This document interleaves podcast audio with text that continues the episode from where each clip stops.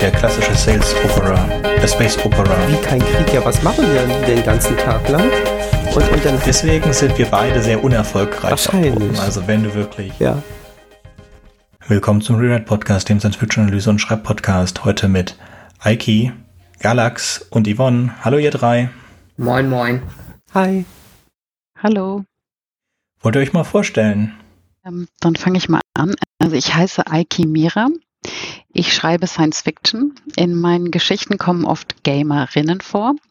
Ich spiele selbst gern Sci-Fi-lastige Action-Rollenspiele, wie zum Beispiel Mass Effect, Fallout oder Stalker. Und ich habe auch schon zu Computerspielen geforscht. Also ein Forschungsthema war zum Beispiel das wettkampfmäßige Computerspielen, der sogenannte E-Sport. Ja, und ich finde, das Schreiben kommt dem Gaming so am nächsten. Ähm, das ist immer bei mir so ein tranceartiges Abtauchen in fantastische Welten. Und ähm, ja, wenn ich das nächste Mal dann aufschaue, muss ich ihr aufs Klon, habe mega Hunger. So ist das irgendwie beim Schreiben und beim Gaming bei mir. Ja, und zu guter Letzt, ich lebe in Hamburg ja, und sitze auch gerade in regennassen Hamburg in meiner gemütlich warmen Wohnung.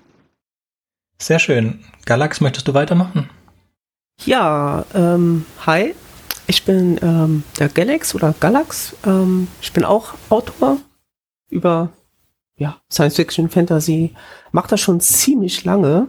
Ähm, hab als Jugendlicher damit eigentlich angefangen und wurde mehr oder weniger aus Versehen für den Science Fiction Preis damals nominiert, was mir eigentlich den Ansporn gab, hey, ich glaube, du machst was richtig und bin dabei geblieben und habe jetzt Dutzende an Romane und Kurzgeschichten etc. schon veröffentlicht und mache das weiter. Und dann hätten wir noch die Yvonne. Hallo Yvonne. Ja, ich bin's, Yvonne. Ich habe seit Juni 2020 einen Rezensionsblog, Rezensionsnerdista heißt der, und bin bei Twitter sehr aktiv. Und irgendwie ist es dann passiert, dass ich immer mehr Science Fiction gelesen habe als andere Genres und inzwischen nicht darauf beschränkt, aber doch einen dicken Fokus auf Science Fiction habe. Selber schreibe ich auch zurzeit äh, ausschließlich Kurzgeschichten, ähm, die oft, also oft nicht in der Science Fiction verankert sind, aber manchmal eben auch. Und äh, ja, eine Autorinnen-Webseite habe ich auch, da ist aber deutlich weniger los als bei den Rezensionen. Ja, und ich äh, wohne nördlich von Kiel. Da sitze ich gerade in meinem Lego-Keller, weil es da am stillsten ist hier im Haus. Schon toll, wenn man einen Lego-Keller hat. Oh, ich wäre froh, wenn ich überhaupt einen Keller hätte. So. Ich habe auch keinen. so, Galax hat uns schon einige Geschichten zu Podyssey zu, oder für Podyssey zur Verfügung gestellt und Yvonne ist auch demnächst, ist ein bisschen übertrieben mit der Zeitspanne, aber sie wird dann auch als Sprecherin auf ähm, Podyssey zu hören sein. Und Eiki wird uns vielleicht auch, wenn sie was Schönes findet, etwas zur Verfügung stellen. Das heißt, ihr könnt von allen dreien dann etwas hören. Und wenn Yvonne auch was im Bereich Science Fiction schreibt, würde ich mich auch unglaublich doll freuen, wenn wir das veröffentlichen dürfen. Aber die Kurzgeschichten sind interessanterweise nicht das Thema für heute, sondern ihr habt uns ein anderes Thema mitgebracht. Und was wäre das? Space Operas. Ähm, das ist tatsächlich ein Thema, das mich selbst seit Kindheitstagen beschäftigt. Ich bin mit Deep Space Nine aufgewachsen. Das ist, Star Trek ist Space Opera, soll man gar nicht glauben, aber es war. Und ähm, über die Begeisterung von Deep Space Nine bin ich dann halt auf TNG zurückgefallen und das fand ich sogar besser. Ähm, und natürlich auch Voyager. Das, also Star Trek ist so mein Einstieg in die Sci-Fi gewesen. Und später dann kam ich dann auf Bücher von ähm, David Weber, Hannah Harrington auch das ist Space Opera, Military äh, Sci-Fi. Und ich war immer der Meinung, Space Operas sind unglaublich tiefsinnige, total komplexe Geschichten. Und später erfuhr ich dann, nee, ist gar nicht. Das ist eigentlich, ja, früher, es war Trash ganz früher, ne? Das war Western-Geschichten die ins Weltall verlagert worden sind. Aus, aus Pferden wurden Raumschiffe, aus Indianern wurden Aliens und aus Dörfern wurden Planeten. Und so ist die Space Opera damals vor ganz, ganz, ganz langer Zeit entstanden. Ich denke jetzt auch, ohne es nachgeguckt zu haben, dass es an, in Anlehnung an die Soap Opera ist. Also an diese ja. ewig langen TV-Teile. Und ähm, Perry Rodan ist ja auch eine Space Opera. Auf ja, da kommen wir noch drauf zu sprechen nachher, ja. Vielleicht mache ich mal weiter ähm, zum Thema Space Opera. Also ich bin auch damit aufgewachsen, genau wie Galax. Also vor allem mit diesen ganzen filmischen Sachen wie Space Odyssey 2001 oder Star Trek. Und für mich hat das immer was Monumentales. Also ich denke da sofort an diese kilometerlangen Korridore in Raumschiffen. Und ähm, als ich dann auch meine erste Space Opera Novelle geschrieben habe, war das auch gleich etwas, ähm, was mir dann so in den Sinn gekommen ist, von dem ich mich aber dann auch irgendwie abgrenzen wollte. Ich habe da auch ein paar Zeilen mitgebracht, die würde ich jetzt gern vorlesen. Ähm, da heißt es nämlich gleich am Anfang davon, die Räumlichkeiten der ESP3 hatten nichts gemein mit den weitläufigen Korridoren, wie sie bei Raumschiffen in Games oder Filmen vorkamen. Wie alle Missionsschiffe der ESA gehören, gehörte auch die ESP3 zu den europäischen Mittelklasse-Modellen. Das bedeutet für gewöhnlich, dass nur Hitzeschild und Kommunikationsanlage auf dem neuesten Stand waren. Dementsprechend nutze die SP3 auch keinen Photonenantrieb. Denn dafür notwendige Laser war für eine krankhaft unterfinanzierte Weltraumorganisation wie der ESA viel zu teuer und offiziell ging es auch nur bis zum Mars. Also da wollte ich irgendwie meine Space Over sind gleich auf den ähm, Boden der Tatsachen zurückholen, aber ich finde diese genau diese Bilder hat man einfach im Kopf, wenn man an Space Opera denkt und ich denke, dass auch viel von Filmen und oder Games eben auch wie Mass Effect so die uns da so beeinflussen, wenn wir an das Genre denken. Ich muss sagen, also es gibt ja so eine kleine Geschichte zu Star Trek, die müsste ich mal erzählen. Ich war damals ja relativ klein und ich habe bei Star Trek äh, die Holodecks nicht ganz verstanden. Ich war halt zu klein, um das. Ich habe es gern gesehen, aber ich habe nie alles verstanden. Ich habe damals geglaubt, dass die Holodecks tatsächlich real sind und dass, dass wenn sie da äh, aufs Holodeck gehen, und sich eine Stadt anschauen, dass diese Stadt auf dem Raumschiff ist. Ich kann mich erinnern, dass die das meinem Bruder erzählt haben. Die Enterprise ist so groß, die hat Städte innen drin. Habe ich natürlich völlig falsch verstanden, aber so war das damals.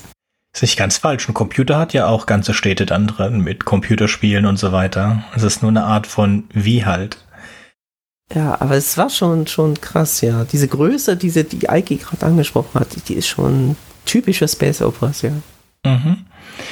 Also Space Opera ist nicht ganz mein Genre. Ich habe sicherlich auch ein paar Space Operas ähm, gehört und gelesen. Mir fallen die jetzt äh, primär nicht ein. Aber macht mal ein paar Beispiele. Also ich gehe jetzt bei TNG nicht ganz mit, bei Deep Space Nine auf jeden Fall, weil das ja eine, eine, eine sehr lange Geschichte ist, wer bei TNG mhm. ja mehr in abgeschlossenen Monster of the Week Folgen operiert. Und äh, unter Umständen würde ich dann Voyager und ähm, Enterprise und äh, vielleicht auch das, äh, wie heißt das neue Discovery als Space Opera bezeichnen, auf jeden Fall aber äh, Deep Space Nine, weil Deep Space Nine hat ja diesen gigantischen Umfang, dieser riesigen, gewaltigen Schlachten und diesen epischen Ausmaßen. Das haben die ganzen anderen äh, Star Trek Programme eigentlich nicht. Ja, das hat mich damals total begeistert. Wollen wir mal eine Definition? Ihr habt sicherlich eine Definition mitgebracht für Space Operas. Also eine Definition hätte ich nicht, aber jetzt hier spricht jetzt Aiki.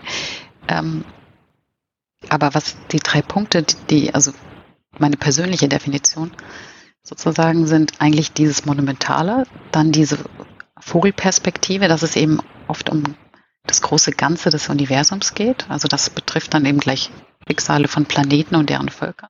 Und dieses atemberaubende durch das Setting. Und das finde ich hat irgendwie so was cineastisches, filmisches für mich, die Space Opera. Also eine be bestimmte Größe.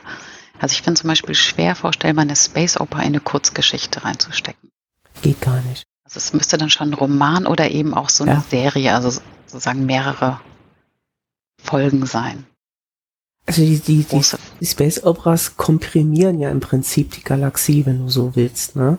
plötzlich ist, ist jedes Sonnensystem innerhalb von Stunden erreichbar ähm, und tatsächlich ähm, bietet diese Kompression ja eigentlich auch den äh, für die Space Operas typischen Konfliktbereich.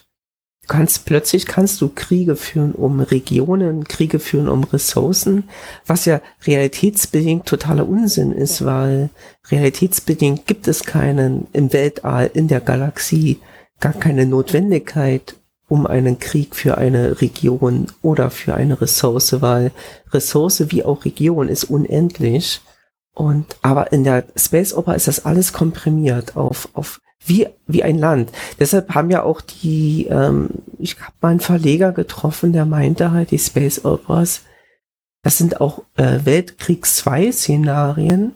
Man hat aus den Sonnensystemen Länder gemacht und deshalb kämpfen die miteinander. Es sind dieselben Geschichten, die im 18., 19., 20. Jahrhundert geschrieben worden sind, nur dass sie heutzutage im Weltall spielen.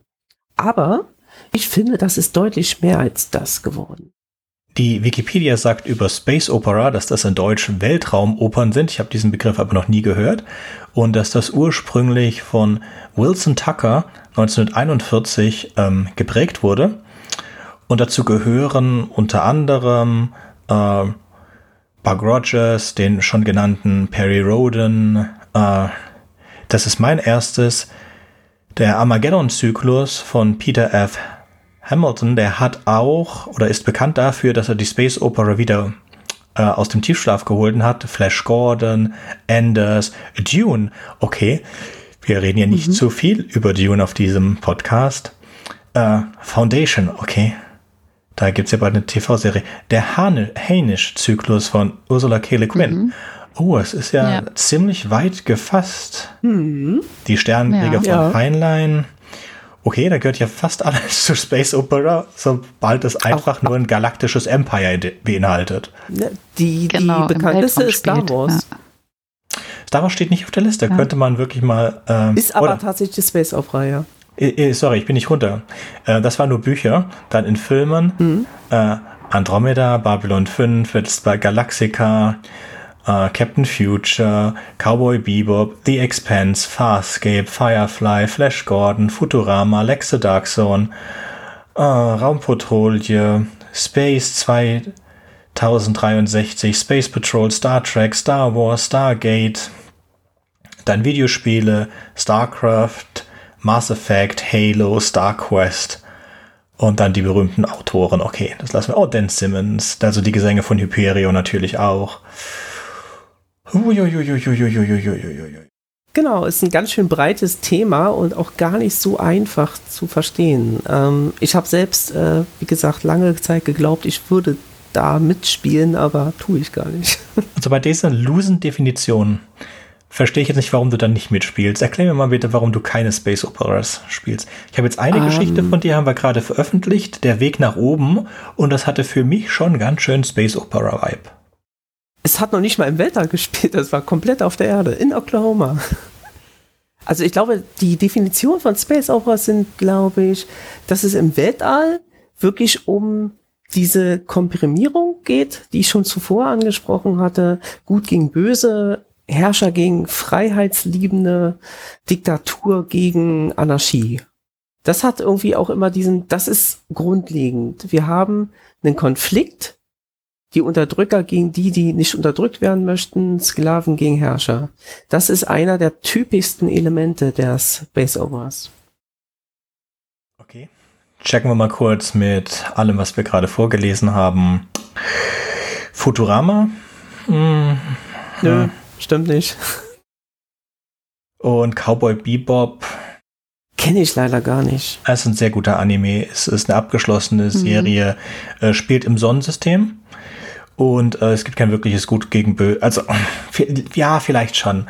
Also ich würde den beiden das nicht absprechen wollen. Alles andere, über was ich so gerade drüber lese, ist eindeutig dem, was du gesagt hast. Es gibt klares Gut gegen Böse. Es ist galaktisch. Ähm, jetzt The Expanse, Spoiler, wird galaktisch. Wenn ihr jetzt die ersten yep. zwei Staffeln gesehen habt, ist das noch im Sonnensystem, aber danach haben sie ein Stargate oder viele Stargates und so geht's auch weiter. Ähm, der ganze andere Rest, äh, und Macross auch noch, also dieses ähm, Gundam, das Ganze ist auch Space Opera, laut Wikipedia. Sehr interessant, ja gut, Captain Future ist klar. Battlestar Galactica ist wie Faust auf Auge, Andromeda, mhm. Babylon 5, Star Trek, Star Wars. Das passt alles perfekt. Ja. Schick so. Wenn ich jetzt sagen müsste, was mein Lieblings-Space Opera ist, würde ich, weil ich immer äh, ein, ähm, eine Vorliebe für Literatur habe und Dune jetzt nicht unbedingt ausschließlich als Space Opera sehen würde, genauso wie Ender's Game und Foundation, würde ich als sagen, als reine Space Opera habe ich wirklich am liebsten dann den Andromeda-Zyklus, weil das das einzige ist, was ich als reine Space Opera gelesen habe. Alles andere könnte ich, man auch noch in andere Kategorien klemmen, würde ich sagen. Ich hätte sogar tatsächlich ein Problem, Dune als Space Opera einzusortieren, aber auch Enders Echt? Game als Space Opera, weil das ist, ähm, wir haben es nicht die Originalkonflikte, die für eine Space Opera bekannt sind, gerade bei Dune und Enders Game. Enders Game ist eher so fast schon wieder, ja, ist auch nicht richtig. Cyberpunk ist falsch, wo du große Konzerne die Macht haben. Ist Cyberpunk ist absolut falsch. Ja. ja. Aber es, Enders Game ist für mich keine Space Opera. Null. Machen wir mal, das ist einfach nur Sci-Fi. Ja, machen wir ein bisschen Ausflug, gerade weil unsere Freunde von Sprawl Radio haben das ja in ihrer ersten Staffel komplett dem Cyberpunk gewidmet. Und wir sind ja auch Teil von Audio Cortex, dem Podcast-Netzwerk für Futurismus, Cyberpunk und Science Fiction. Und Cyberpunk ist eigentlich äh, ein Noir-Krimi gesetzt in, einer, mhm. in einer mhm. dystopischen Zukunft. Mhm, genau. Wenn man das so möchte. Das heißt, Cyberpunk ist more Style over Substance, ist aber sehr schön. Ich würde auch, ehrlich äh, gesagt, ohne das abwerten zu wollen, würde ich auch eine reine Space Opera ist auch Style over Substance. Das heißt, du brauchst jetzt gar keine großen philosophischen Sachen dahinter oder eine Message, sondern du hast gut gegen böse und du hast diesen gigantischen, dieses galaktische Empire. Ich glaube, irgendwo mhm. mal gelesen zu haben, dass die erste Space Opera The Foundation ist, weil The Foundation der erste Romanzyklus ist, in dem es um ein galaktisches Empire geht. Und äh, wenn wir jetzt das als Grundzüge nehmen, also dass es gut gegen böse gibt und dass es ein galaktisches Empire ist, dann passt das in Nicht Dune auch. Aber äh, bei, bei Dune ist gut gegen böse nicht so einfach gestrickt, aber ein galaktisches genau. Empire gibt es sehr wohl und es spielt eigentlich immer auf dem Planeten. Etwas, was du vorhin gesagt hast, was ich sehr schön fand, ist, dass man in einer Space Opera ganz dringend eine Methode braucht, um diese unglaublichen Weiten zu äh, überbrücken. Das sind bei Dune sind das die Navigatoren, bei äh, äh, was hatte ich denn gerade gesagt? Hm? Der Warp-Antrieb bei Warp Star Wars, ja. Hyperspace bei Star Wars. Ähm, Überlichtgeschwindigkeitsraumschiffe. Bei Enders Game ist es interessant, weil Enders Game sich da ein bisschen rauszieht, weil die haben ja Probleme mit der Luft, äh, mit der, mit der Überlichtgeschwindigkeitsflug. Die müssen sich ja dann wirklich einfrieren und den ganzen Kram, um das zu schaffen. Und ich sehe auch gerade Menschen wie Götter, das steht bei mir auch seit Ewigkeiten rum, ist auch eine Space Opera, habe ich auch noch nicht gelesen. Soll auch fantastisch sein. Habe ich auch noch nicht gelesen. Ja. Sorry. So, aber, was? aber Yvonne liest alles. Ja, Yvonne liest alles ganz schnell, bin ich überbeeindruckt. Immer wenn ich was sehe, hat sie was gelesen, dann wird mein Stapel an Büchern und Hörbüchern höher. Ich habe geschrieben, äh, in den Tweet, den hast du nicht beantwortet, aber du hast das Buch gleich rezensiert, ob Dave irgendwas kann. und am nächsten Tag hattest du die Rezension draußen für das Hörbuch. Ja. Ähm, aber ich hatte das Buch schon gelesen, ne? Ist in Ordnung. Also, ist nur mein Geldbeutel hat, ist dann schon wieder kleiner geworden. Alles gut. Okay, gut. Nee, ich, ich warte, mir war gerade noch was eingefallen zu Legin, weil ähm, die hatte eine Space Opera, die hatte Aiki mir sogar empfohlen. Äh, da mhm. hatten sie ein Generationenraumschiff und sind richtig lange unterwegs gewesen und hat, konnten sich zum Schluss noch nicht mal mehr daran erinnern, dass man, dass man auf Planeten Schuhe trägt und dass es mhm. auf Planeten einen Stern gibt, der sehr gefährlich ist, nämlich äh, die Sonne, also dass man von Sonnenlicht krank werden kann. Das war auch ziemlich beeindruckend. Wenn ja, das auch genau, eine Space Opera ist. Ja, der, der Hänisch-Zyklus ja. ist eine Space Opera. Ich weiß jetzt nicht, auf welches Buch du. Äh, Paradise ähm, is Lost. Paradise is Lost. Genau, okay. verloren. Genau, verlorene Paradiese heißt das auf Deutsch und das ist eine Novelle. Also ich finde das eben auch äh, super toll, wie Ursula Le Guin das eben geschafft hat, diese diese riesige Zeit in eine Novelle dann zu packen, also dieses Mehrgenerationen-Erlebnis sozusagen. Also es ist schon fantastisch. Also auch, das finde ich eben auch interessant zu überlegen, wie eine Space Oper dann umgesetzt werden kann in Text und mhm. Novelle würde man mhm. ja erst vielleicht gar nicht sehen. Man würde vielleicht Roman, es wird ja oft in Romanzyklen, dass es dann in mehreren Romanen ja. äh, und dicken Roman umgesetzt wird und dass eben Ursula Le Guin das fantastisch einfach schafft, dieses Gefühl der, der Größe und Weite in eine Novelle zu packen. Also es ist unglaublich. Also kann ich auch wirklich an alle empfehlen. Und Novelle kann man ja auch schnell lesen. Also braucht man ja nur ein paar Stunden. Mhm. Also das, ähm, ja. Also ihre berühmtesten Werke, The Left Hand of Darkness und The mhm. Dispossessed, gehören auch zum Hänisch-Zyklus. Und Paradise genau. is Lost ist dann das drittbekannteste, glaube ich. Das habe ich nicht gelesen. Ich kenne nur die ersten beiden. Äh, und da äh, sind die Hänisch auch nur so ein Backdrop. Die Hänisch sind eine, eine Space, also eine, eine Rasse, die Überlichtgeschwindigkeitsraumschiffe besitzt und die haben die Erde gegründet, aber die haben auch andere Planeten gegründet. Und auf verschiedenen dieser Planeten spielen dann die Geschichten. In The Left Hand of Darkness sind wir auf Winter. Ich weiß jetzt nicht, auf uh, The Dispossessed sind wir auf einem Planeten, der einen Mond hat, der fast identisch groß ist, auf den sich dann die Bevölkerung, äh, da gab es einen, einen Aufstand und sich die Anarchisten haben sich abgesetzt auf den Mond, während der Rest der Kapitalisten und Sozialisten auf dem Planeten geblieben ist. Und es haben sich zwei absolut unterschiedliche äh, Gesellschaften äh, formiert dort. Und ähm, Paradise Lost haben wir jetzt gerade äh, kurz mal einen Einblick gegeben, um was es da geht, ein Generationenraumschiff. Das werde ich mir auch auf die das werde ich mir auch auf die Liste setzen. Das hört sich sehr Klingt gut an. Erstmal ganz interessant, ja. Ja, freie Geister. Also The, The Dispossessed wurde kürzlich neu übersetzt. Freie Geister heißt das dann. Und das spielt auf dem Planeten Uras und auf dem Mond Anaris. Nice. Genau. Das kann ich nicht oh, auswendig, das habe ich nachgeschlagen. Genau, Anaris sind die Anarchie. Ja, und ich finde eben auch bei ähm, Ursula Le Guin, das zeigt eben auch nochmal dieses gut böse ähm, ist da auch nicht so einfach. Also auch gerade bei diesem Mehrgenerationen-Raumschiff gibt es ja eigentlich keine Bösen. Da, da wird einfach dieses, ja, dieses Gefühl vermittelt, wie ist es auf, nur auf einem Raumschiff ähm, aufgewachsen zu sein über mehrere Generationen. Was macht das mit den Menschen auf dem Raumschiff? Wie entwickelt sich da die Gesellschaft? Und wie ist es dann, wenn man zum ersten Mal sozusagen auf einem Planeten dann landet? Also das ist einfach unglaublich, äh, wie sie das dann vermittelt durch das hm. Schreiben. Also ich denke sogar, dass dieses gut-böse Klischee, das ist so typisch 80er, 90er Jahre. Äh, meine Schurken als solche, zum Beispiel, wenn ich mal auf meine Geschichten hinzukommen darf, äh, die sind alle vielschichtig, die haben Gründe, die haben sogar Gutes im Sinn, ähm, getreu dem Motto, äh, Zweck heiligt die Mittel. Die wollen nicht böse sein, um Böses zu tun, sondern sie schlagen Wege und, und sag mal, Aktionen ein, um ein ganz bestimmtes Ziel zu erfüllen. So als Beispiel jetzt, ich will jetzt nicht politisch werden, aber auch so ein, ein ähm, Trump hatte nicht böse Absichten, der hatte nur krude Absichten. Aber das ist aus. ja auch ein guter Böser, den man nachvollziehen kann. Sonst ja, genau. ist es genau. ja ein langweiliger Böser. Aber es waren früher nur solche langweiligen Bösen. Ich meine, wie Na, viele äh, schreckliche Schurken hast du gehabt, die böse waren des Bösewillens sein. Ne? Und, und gerade in der Space Opera wird diese Schwarz-Weiß-Malerei ja doch eher zelebriert als ähm, aufgebrochen.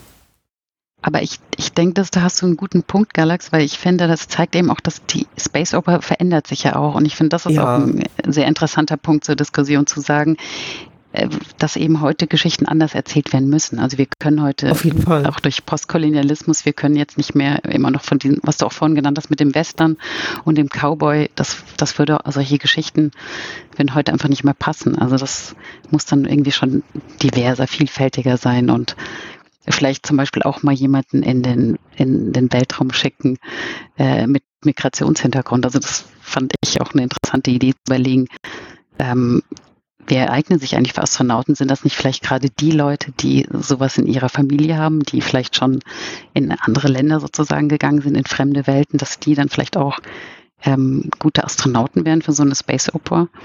Also das hatte ich zum Beispiel auch bei meiner Geschichte dann so, dass die Astronauten darüber reflektieren, so, ah, mhm. also verstehst du, das sind dann halt viele so verschiedene Punkte, wie sich, glaube ich, die Space Opera ähm, ja so verändert, also mit uns, mit unserer Gesellschaft sozusagen verändert. Und jetzt ja, frü früher ist der weiße alte Mann ins Weltall geflogen. Ne?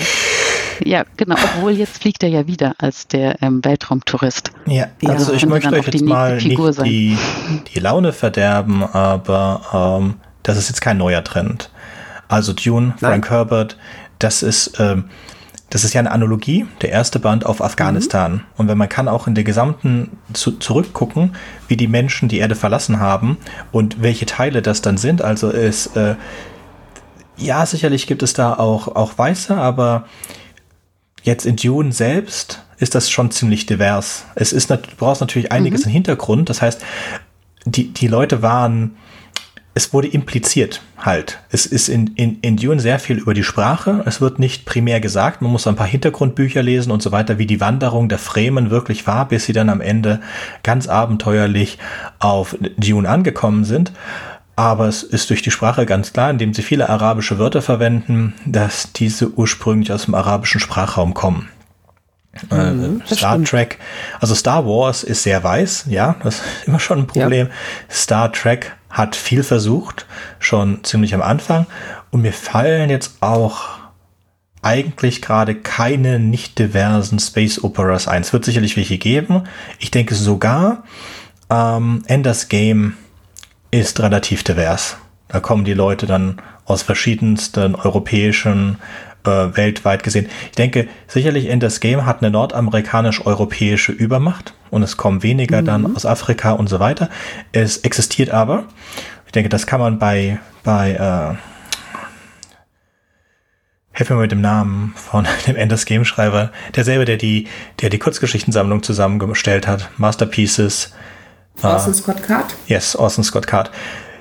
Dem kann man ja auch andere Dinge vorwerfen. So bei. Ich wollte gerade sagen, ich, ich habe äh, von Enders Game, ich habe das Buch hier liegen, noch nicht reingeschaut, muss ich ganz ehrlich gestehen, denn ich war von der Verfilmung nicht sonderlich angetan, weshalb ich mir eigentlich das Buch gekauft habe in der Hoffnung, es ist besser, weil wir wissen ja, Buch ist immer besser als Film. Ja, auf jeden Fall. Aber ähm, sind denn in dem Buch auch die Diversitäten jetzt in Form der Charaktere ähm, arabischer Abstammung, ähm, Latino, Asiatin, sind die da auch so vergeben? Nicht besonders stark. Also ich würde sagen, wenn, mhm. was wir kommen auf jeden Fall vor. Ich denke, das sind äh, in dem Fall, es ist lange her. Es ist lange her, dass ich das gesehen habe. Ich habe ich hab so ein im, im Hinterkopf so ein leichtes Kratzen an Tokenism.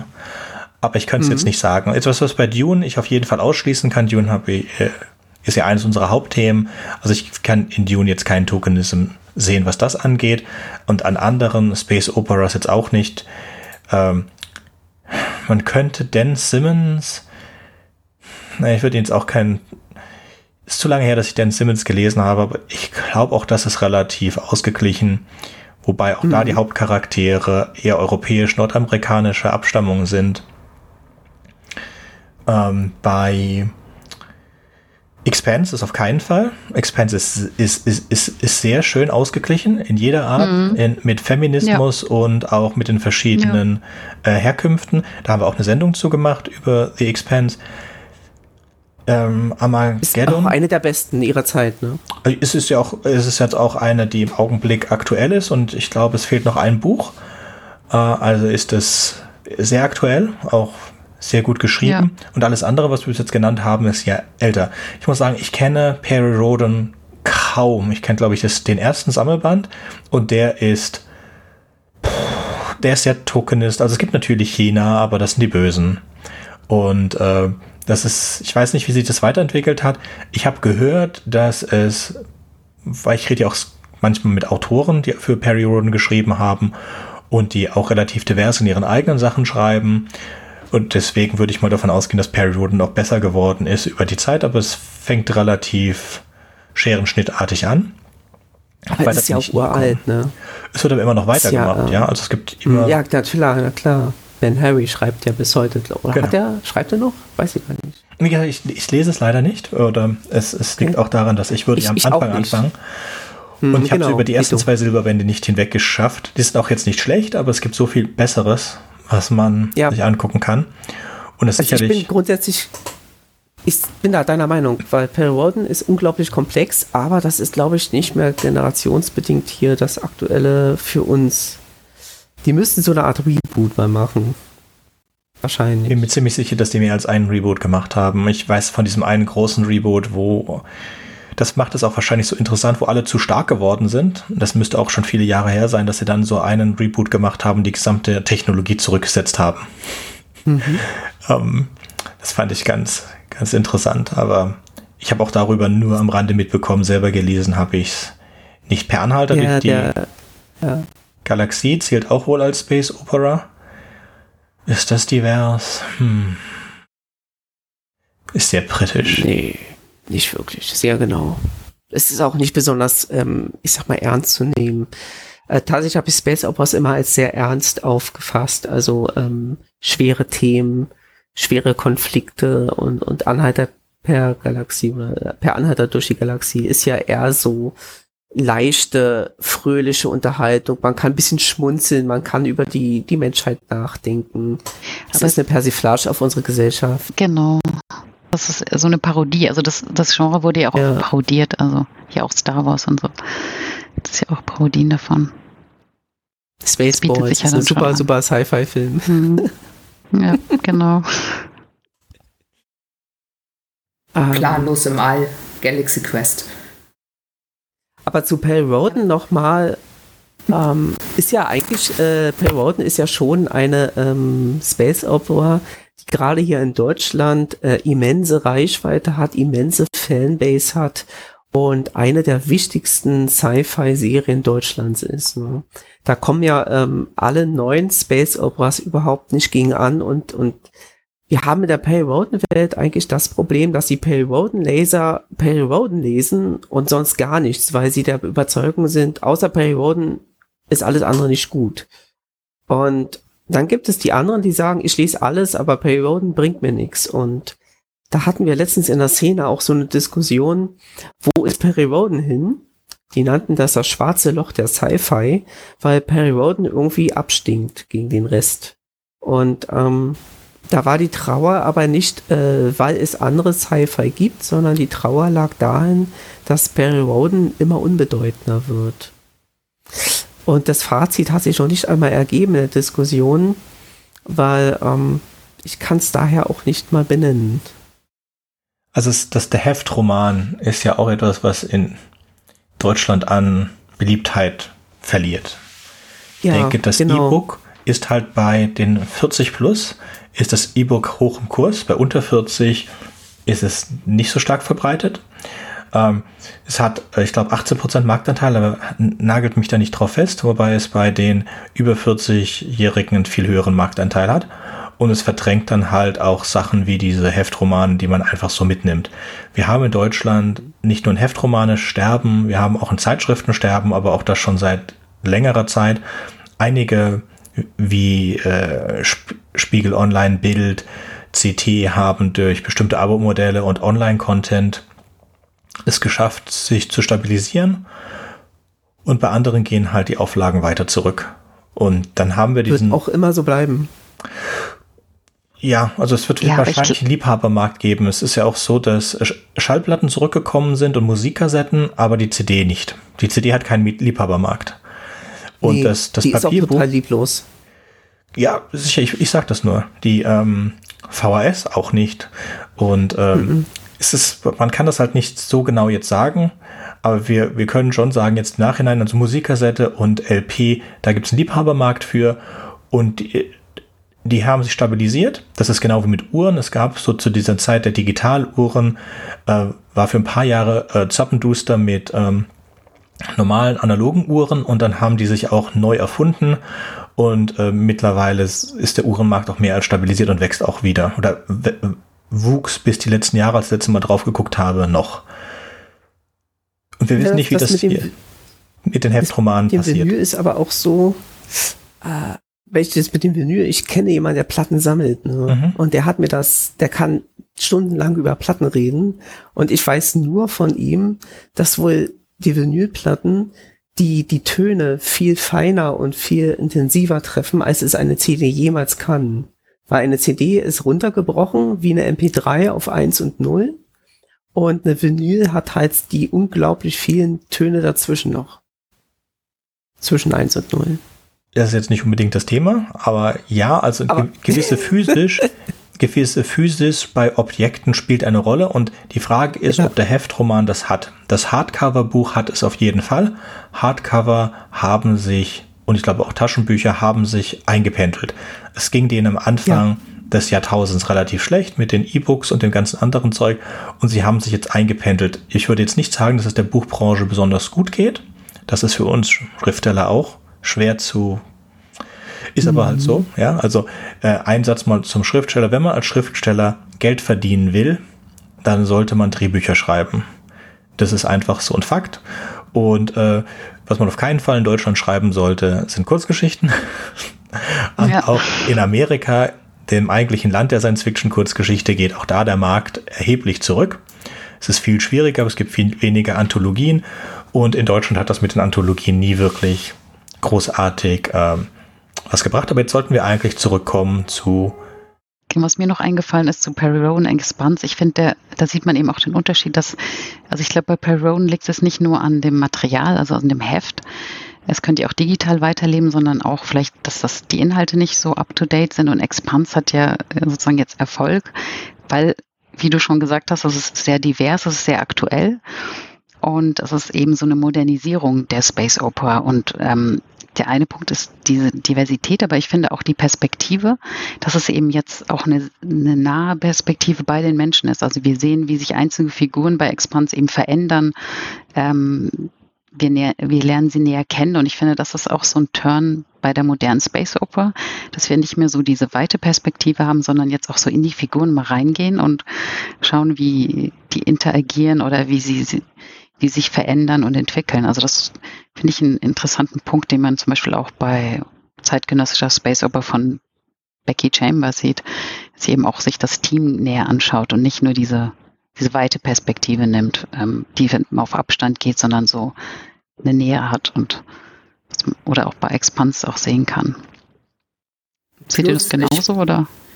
Expans ist ja auch großartig, weil es zwar eine Reihe ist, aber dieses Thema Rassismus so macht, dass wir das alle sehen können. Weil ja, es ist nicht Rassismus Fall. gegen nicht weiße Menschen, sondern es ist Rassismus gegen die Menschen, die im Gürtel aufgewachsen sind, die sich auch mhm. äußerlich unterscheiden von eben denen der inneren Planeten auf dem Mars und der Erde. Und die, es, gibt, es gibt dann Rassismus, der für uns alle neu ist, hier auf der Erde, die wir leben. Ähm, Spargeltarzane, die Leute mit den zu großen Köpfen und so Beschimpfungen, die wirklich auf die Leute des Gürtels zugeschnitten sind. Und äh, die empfinden wir dann alle auch als rassistisch, egal wer wir hier sind, weil wir das sehen, weil wir nicht so aufgewachsen sind. Während hingegen hm. mit dem Rassismus, mit dem wir hier auf der Erde Probleme haben, haben wir manchmal Probleme zu sehen, weil wir da so doll drin stecken wegen unserer Erziehung. Und gerade deswegen finde ich Expans eben echt richtig genial. Ja, und ich finde, Space Opera ist eben auch gerade mit dieser ähm, Konfrontation mit Aliens und anderen, sozusagen dem anderen, ist das auch ein zentrales Thema der Space Opera. Wie gehe ich mit dem anderen um? Also wie behandle ich, wie stelle ich es da in meinem Text oder in meiner Geschichte? Und da, das ist, glaube ich, bei der Space Opera kommt das früher oder später dieses Thema einfach auf, weil wenn man in den Weltraum geht, dann trifft man früher oder später jemanden, der anders ist als ich. Und dann, ähm, ja, ist interessant, wie dann genau Expans damit wenn uns das vorführt durch diese. Das, das, genau, dieses Fremdheitsthema, das haben wir ja tatsächlich in der Space Opera relativ oft, wie Menschen mit der Andersartigkeit äh, konfrontiert werden und wie sie darauf reagieren. Und ähm, wenn wir jetzt mal von den kriegsverherrlichenden Space Operas absehen, gibt es ja genau die andere Richtung, die eigentlich zeigt, wie der Mensch erst einmal falsch reagiert, bevor er das selbst merkt und dann richtig reagiert, wie zum Beispiel in Star Trek, wie in Star Wars, wie in anderen Bereichen. Und ähm, deswegen ist dieses Rassismus-Thema oder Speziesismus-Thema, ist ja auch eigentlich einer meiner Schwerpunkte, eigentlich grundsätzlich ein sehr wichtiges Thema für die Space Operas, um überhaupt zu funktionieren. Ja. Plus, was also, mir bei genau. dir jetzt sehr aufgefallen ist, Galax, bei deinen Texten, ich habe jetzt, glaube ich, so zwölf oder so gelesen von dir ungefähr, ähm, dass du es sehr gut drauf hast, diese Perspektive zu schildern, eben von jemandem, der nicht menschlich ist, aber eben fühlendes, denkendes Wesen ist ein Alien. Und ähm, das macht es manchmal, das macht mich manchmal so betroffen, wenn ich mit dem Alien eigentlich viel stärker befreundet bin als, als Leserin deiner Novelle zum Beispiel, die du bei Eden im All hattest, weil ich den viel besser nachvollziehen kann. In zehn Jahren kommt raus, weil das von dir genau so angelegt wurde. Genau. Und ich sage, in zehn Jahren kommt raus, dass ich, dass, dass es deshalb keine Fotos von mir gibt, weil ich in Wirklichkeit kein Mensch bin. Das würde mich jetzt nur bedingt wundern. ja, das ist wirklich das, was ich äh, mit am meisten genieße, äh, wenn ich deine Sachen lese, weil ich immer die Chance habe, mich in Alien richtig reinzufühlen. Denn ich habe eigentlich keine Lust, Geschichten über Figuren zu lesen, die mich nicht interessieren. Äh, die Figuren müssen mich interessieren. Wenn das nicht hinhaut, dann bin ich weg. Aber wir waren ja gerade bei den deutschen äh, Space Operas. Ähm, es gibt da einen Namen, der mir persönlich wichtig ist, weil er meiner Meinung nach äh, die deutsche Space Opera re, re, ja, wie, wiederbelebt hat, sage ich mal. Und zwar war das äh, Cliff Allister. Der hat ganz, ganz klein angefangen als ähm, alles im Self-Publishing gemacht, alles selbst gemacht und ist heute ein ganz, ganz großer Autor. Ähm, der hat Space Operas geschrieben. Es ist nicht, ähm, ist keine hohe Literatur, aber es ist verdammt gut geschrieben und es ist, enthält einfach alles, äh, was eine gute Space Opera braucht. Und ich habe irgendwie den, den Eindruck damals gewonnen, wie ich ihn kennengelernt hatte, äh, dass mit ihm viele andere Space Operas auftauchen.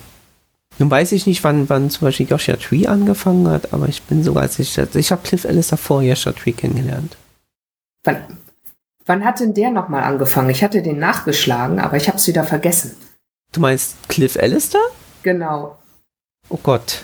Warte, ich schau mal schnell in die Wiki. Vor zehn Jahren oder so? Also ich glaube, Peterson, Peterson hatte 2015, glaube ich, angefangen mit seinem Paradox, äh, mit seiner Paradox-Trilogie. Da habe ich letztens den ersten Teil gelesen. Oh, 2015 kam sein erstes Buch raus. Und da habe ich auch ah. ihn kennengelernt, in dem Reich rum. Ähm, ich habe ihn mal damals getroffen auf der äh, Messe, da war er noch relativ unbekannt. Das heißt also, wir müssen Cliff Allister fragen, ob du ein Alien bist. Äh, ups. Nee, also selbst wenn er ein Alien ist, dann kann er nicht auf der Erde sein. Alles gut. Das ist ja das Schöne an Space Operas. Sie haben ja das Problem des, des großen Raumes gelöst. Und es gibt ja nicht wirklich eine Lösung dafür bisher. Ja, es ist alle die Lösungen, die wir vorgeschlagen haben, sind unwahrscheinlich bis unmöglich. Das ist äh, vielleicht schön, vielleicht ist auch schade. Also es gibt sehr wahrscheinlich Aliens, es gibt sehr wahrscheinlich auch intelligente Aliens. Es ist extrem unwahrscheinlich, dass wir jemals irgendwelche davon treffen. Völlig richtig, ja, absolut. Was diesen, diesen Punkt betrifft, da ähm, habe ich mich aufgrund schon meines, meines, äh, ich habe Astronomie in der Schule gehabt, drei Jahre lang äh, sehr intensiv mit beschäftigt. Und ich war ganz früher ähm, so ein Typ, der geglaubt hätte, ach, die Aliens kommen sicher vorbei. Und dann sind mir die Dimensionen des Weltalls erstmal bewusst geworden. Da dachte ich, nee, nee, die sind nicht hier. Die können gar nicht herkommen. Völlig unmöglich. Und wenn man dann auch die physikalischen Grenzen berücksichtigt, nee. Also ich glaube sogar, dass die Menschheit nicht innerhalb der nächsten tausend Jahre aus diesem Sonnensystem rauskommt ganz ehrlich. Ja, ich denke, es gibt auch keinen großen Grund dazu. Ja. Nö, ähm, haben alles find, da, was sie brauchen. Ja, ich finde schön, ich habe gerade darüber nachgedacht, die drei Sonnen, Liu Cixin, mhm. mhm. ähm, das ist auch eine Space-Opera. Also ja. die ja. ist äh, überhaupt, der Mann wächst bei mir. Also als ich das erste Mal so durch hatte, habe ich gesagt, okay, erster Teil, äh, so okayisch, dann zweiter Teil, wenigstens hat es einen Abschluss und dann dritter Teil absoluter Horror. Dann habe ich seine Kurzgeschichten äh, gelesen und habe dann gedacht, äh, das mag ich auch überhaupt nicht. Aber es sind Kurzgeschichten, die man nicht vergisst. Ich kann zwar nicht mehr die, die Titel der einzelnen Kurzgeschichten sagen, aber ich kann immer noch die Geschichten erzählen, wie sie ineinander, äh, was sie erzählen. Und das ist äh, bei Kurzgeschichten sehr toll. Es gibt denn für mich diese zwei Arten von Kurzgeschichten. Die Kurzgeschichten, an die du dich noch erinnern kannst und die Kurzgeschichten, an die du dich nicht erinnern kannst.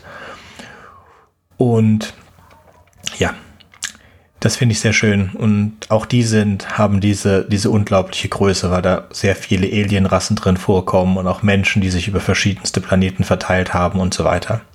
Das ist sehr schön. Können wir andere, andere gute Beispiele für eine, eine Space Opera geben? Und Bevor wir das machen, würde ich vielleicht auch darauf gerne eingehen, was denn der Appeal ist. Weil jetzt viel von dem, was ich im Amazon äh, E-Book-Sektor gesehen habe bei deutscher Science Fiction, das gut verkauft wird, sind Space Operas. Ja, wie wir schon gesagt haben, Kurzgeschichten mhm. verkaufen sich gar nicht, gleich wie Novellen. Äh, Anthologien sind auch ein Problem, es sei denn, du hast einen Namen, der unheimlich zieht, aber auch dann schaffst du es nicht unter eine Top Ten. Ähm, generell sind einzelne Romane auch nicht super. Also für, für Anfängerautoren, wir wollen ja immer einen eigenständigen Roman verkaufen als erstes, weil wenn du ein unveröffentlichter Autor bist und da gleich mit einer Trio, Trilogie an, antappst, dann ähm, wer soll denn das veröffentlichen? Also kommst du mit einem abgeschlossenen Roman, aber das sind auch nicht die Sachen, die sich unheimlich gut verkaufen.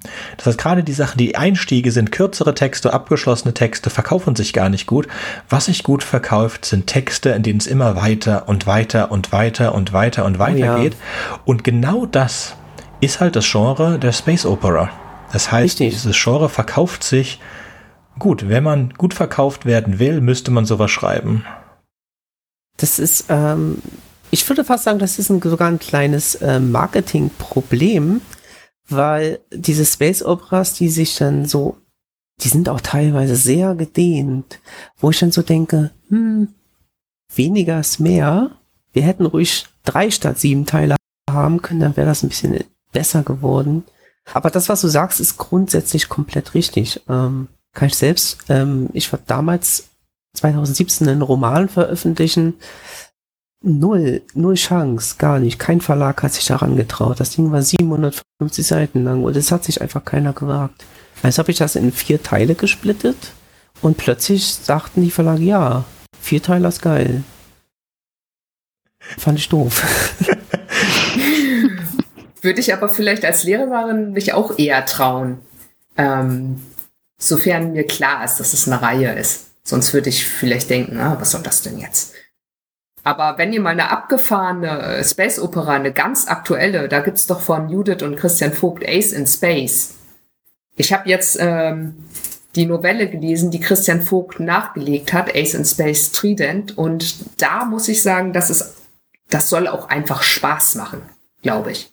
Und da kommt auch was raus, was Aiki letztens in ihrem Aufsatz in den Queerwelten hatte, über Queer Science Fiction, diese, diese Wahlfamilie, dieses Zusammenhalten, also so eine Crew im Raumschiff, das gibt's ja auch bei Expans, hattest du ja auch geschrieben, Aiki. Mhm. Die sind ja gar nicht ja. verwandt, aber die sind ja wie eine Familie. Und das ist bei Ace in Space irgendwie auch so. Die sind sehr miteinander verbunden, haben viel Zeit miteinander verbracht. Das sind auch junge Leute. Bei Expans sind sie ja dann irgendwann überhaupt gar nicht mehr jung am Ende. Aber ähm, das ist auch mal so eine deutschsprachige Space Opera, die auch na, da könnte, könnten die noch was nachliegen. Die kennen sich ja in der Welt sehr gut aus. Das basiert auf einem Rollenspiel, das sie selbst entwickelt haben. Da könnte ich mir schon vorstellen, dass dann noch einiges nachkommt. Ja, also das finde ich ein guter ähm, Stichpunkt, Yvonne, weil ich finde, bei der deutschen Space Opera finden wir eben auch so ein bisschen innovative oder auch vielleicht auch subversive Sachen. Also auch dieses ähm, Romanova von Judith Vogt oder ich auch Andreas Eschbach, äh, die Haarteppichknüpfer. Das ist einfach cool. Oder Annette Jurecki. Genau. Ist auch eine Space Opera. Zweiteilig. Quest und die Haarteppichknüpfe sind im selben Universum. Ja. Also da gibt es auch hm, viele deutsche Beispiele eigentlich. Also ich glaube, die deutsche äh, Space Opera braucht sich da auch nicht zu verstecken. Also da tut sich auch was. Oder Annette Jurecki mit Sternbrand. Hat ja auch queere Love Stories in ihren. Die hat letztens den, den, den Sci-Fi-Preis gewonnen. Wer war das? Auch ganz unerwartet. Was meinst du jetzt bei den Romanen? Das war ja, das war auch eine Space Opera, soweit ich das verstanden habe, oder? Die von Sven Haupt? Sprache der Deutschland? Echt, war das eine Space Opera? Das würde mich wundern. Keine Ahnung. Ich bin über die erste Seite noch okay. nicht herausgekommen. Okay, ich auch nicht. Mhm. Also ihr könnt mir später mal alle eure Space Operas äh, verlinken, die ihr gut fandet. Dann lege ich die in die Show Notes. Schickt mir alles später dann per E-Mail. Ich tue es in die, in die äh, Show Notes. Und ich werde jetzt keine Kapitelmarken großartig setzen, weil ähm, dazu ist es zu schwierig. Ich gehe jetzt gerade meine Leseliste ja. durch und was die letzte Space Opera war, die ich ähm, gehört habe. Und das ist der zweite Teil von der Tilex Teil X-Clan-Serie, A Desolation Called Peace. Das ist hervorragend. Das wird wahrscheinlich, ach sorry, ich muss es nochmal sagen. Tylex Kalan Serie, das zweite Buch, Desolation Called Peace. Das ist hervorragend. Das ist eine Super Space Opera mit einem Imperium und Außenwelten, unglaublich divers. Und dann den zweiten Teil ähm, von Star Wars, der ist Star Side. Das ist auch, ja, ist auch ziemlich divers, aber geht es, glaube ich, mehr um die Unterschiede bei den Außerirdischen als bei den Menschen. Ähm,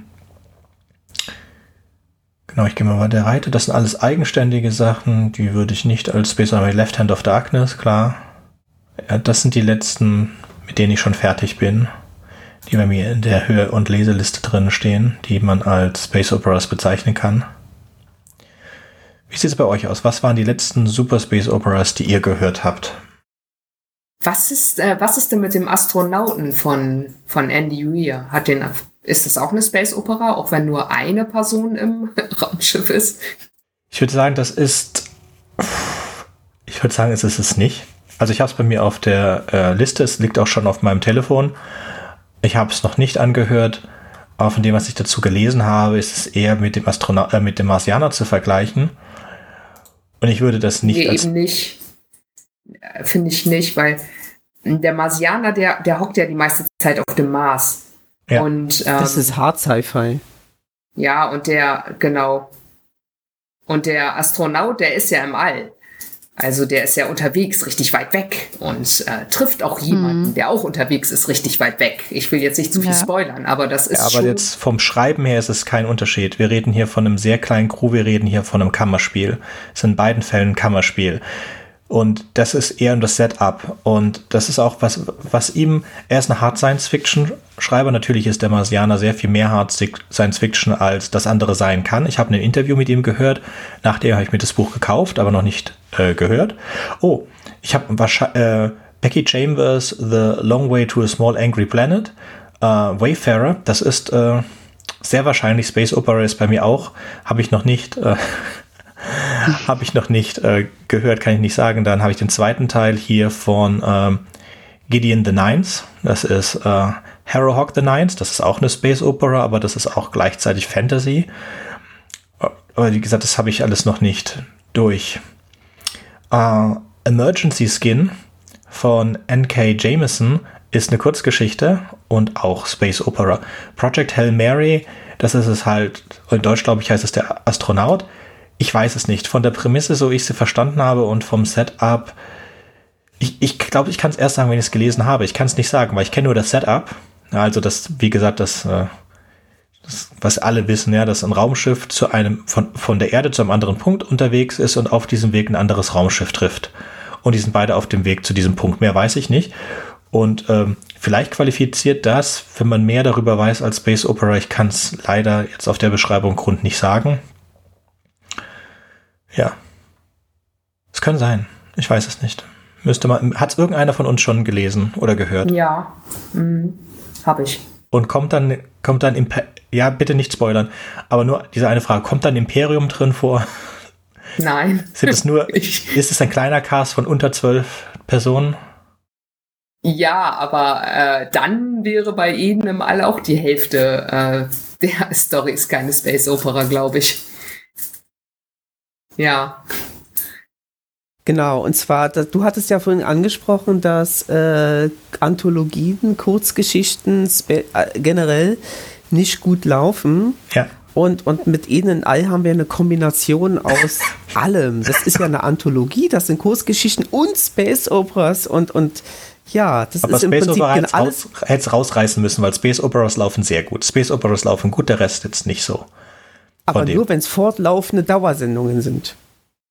Ja, natürlich, natürlich. Also ja, das, das, ist es ja nicht. Ich, ich, glaube, ich glaube, um als Space Opera, als Space Opera braucht einen großen Umfang. Das heißt, wenn es nur eine Kurzgeschichte ist, das ist jetzt meine Definition. Ihr habt eure kurz gegeben. Für mich hat, mhm. muss eine Space Opera einen großen Umfang haben und zwar im Scope, das heißt Anzahl Wörter plus dass da drin das Universum groß ist. Ja, das heißt, ich erwarte okay. eigentlich immer ein Imperium. Oh, so, das Imperium der Stürme von ähm, Scalzi, Space Opera. Auch nicht schlecht. Habe nur den ersten Teil bis jetzt äh, würde ich aber als klassische Space Opera bezeichnen. Also ich brauche ein Imperium, ich brauche einen, einen, längeren Kontext, das heißt ein Buch, drei Bücher oder eine längere Serie.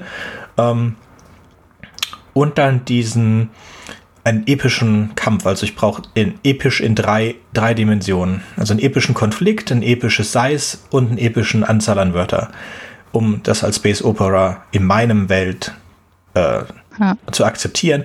Jetzt, dass mhm. Ursula K. Le Guin zusätzlich zu den Romanen im Hänisch-Zyklus auch Kurzgeschichten und Novellen geschrieben hat, das ist alles vollkommen in Ordnung, wenn du, du hast ja diesen, diese Anzahl Wörter schon. Du hast ja dieses, diese anderen Sachen alle schon. Wenn wir uns das angucken, erfüllen eigentlich alle diese Sachen, die wir bis jetzt genannt haben, oder 90, 80 Prozent, das, was ich gerade gesagt habe, du hast dieses große Imperium, diese große Galaxie, du hast einen relativ großen Umfang von wenigstens einem Roman, wenn nicht mehreren Romanen und ein anderes noch dazu und du hast eine epische Story. Ähm, ich liebe die, äh, äh, Eschbachs die Hartteppichknöpfe und auch mhm. Quest. Und ich würde, Hartteppichknöpfe alleine ist ja eigentlich eine Anthologie. Und ähm, diese Anthologie als Anthologie oder als Roman hat auch diesen Umfang. Das heißt, jede einzelne Geschichte, wenn sie nur alleine für sich stehen würden, würde ich es nicht als Space Opera sehen, aber da sie alle zusammen sind und zusammen diesen dieses epischen, diesen epische Quest aufmachen und anders kann man das nicht bezeichnen. Wir wollen jetzt Hartteppichknüpfer nicht spoilern, aber es geht da wirklich um was absolut episches. Das heißt, spätestens in den letzten Kurzgeschichten kann man nicht mehr verneinen, dass es sich hier um ein epische, um einen epischen Raum und eine epische Geschichte handelt. Hm, dann sind Koloniewelten ja doch ähm, Space Opera. Ja, denke ich auch. Also. Das ist genau das, das, ist genau das was du gerade gesagt hast. Ihr Koloniewelten ist ein Roman von dir. Ist eine Reihe, ja. Die hat neun, die hat, die hat neun Romane. Ja, dann ist das Space Opera. Also, wie gesagt, das ist meine Definition. Ja, also ich finde es ein bisschen. Und die von Wikipedia fand ich jetzt auch nicht. Ich muss noch mal gucken, was die von Wikipedia sagt. Ihr guckt mal währenddessen. Weil die, die ist, glaube ich, nicht so eingetragen in der Wiki, da ist sie noch zu unbedeutend. Nein, ich meine die Definition in der Wikipedia. So. Weil wir hatten jetzt drei von uns haben, oder glaube ich alle vier von uns haben Definitionen gegeben. Und ich würde jetzt nur mhm. kurz gucken, was die Wiki dazu sagt. Bin mal gespannt, ob die jetzt mit wem die am besten, äh, am meisten übereinstimmt. Das darfst du dann rausschneiden nachher. Nee, also muss ich nicht. Ich glaube, die Space Opera ist ein Genre der Science Fiction, starke handlungsorientierte Erzählung im interplanetaren oder intergalaktischen Raum spielt, häufig auch Auseinandersetzungen zwischen Weltreichen. Das ist die deutsche. Die ist nicht toll. Jetzt gehen wir mal auf die englische, die ein bisschen besser ist. Die deutsche Wiki ist sowieso ein bisschen komisch, ne? Habe ich in einem anderen Podcast mal mich lang und breit zu geäußert. Also die Definition auf der englischen Wiki ist auf jeden Fall mal ein ganzer Absatz. Es sagt, dass es zur Soap Opera und Horse Opera Verbindungen gibt. Uh, New Wave Definition, the Space Opera ist. The space opera is defined as an adventure science fiction story, some crises uh, between exotic, exotic sections, space, space travel, interplanetary romance, focus on alien worlds. Uh, ist nicht very. Ist nicht sehr klar. Ich denke, es passt schon alles, was wir so gesagt haben als Space Opera. Ich denke, es ist wie mit Genre ganz generell. Ähm, man kann alle Leute rein definieren. Ich bin ja kein großer Fan davon, wenn Leute sich aus, aus Science Fiction rausdefinieren und sagen, nein, nein, was ich schreibe, ist nur Dinge, Dinge, die es heute gibt und die Zukunft weitergedacht. Ja, das ist die Definition Ach, von Science Fiction. Ja, ja genau.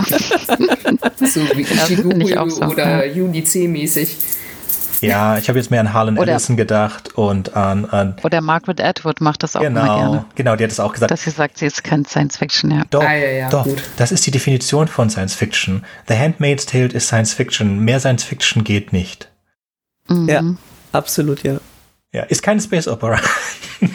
nee. Da sind wir uns einig, denke ich.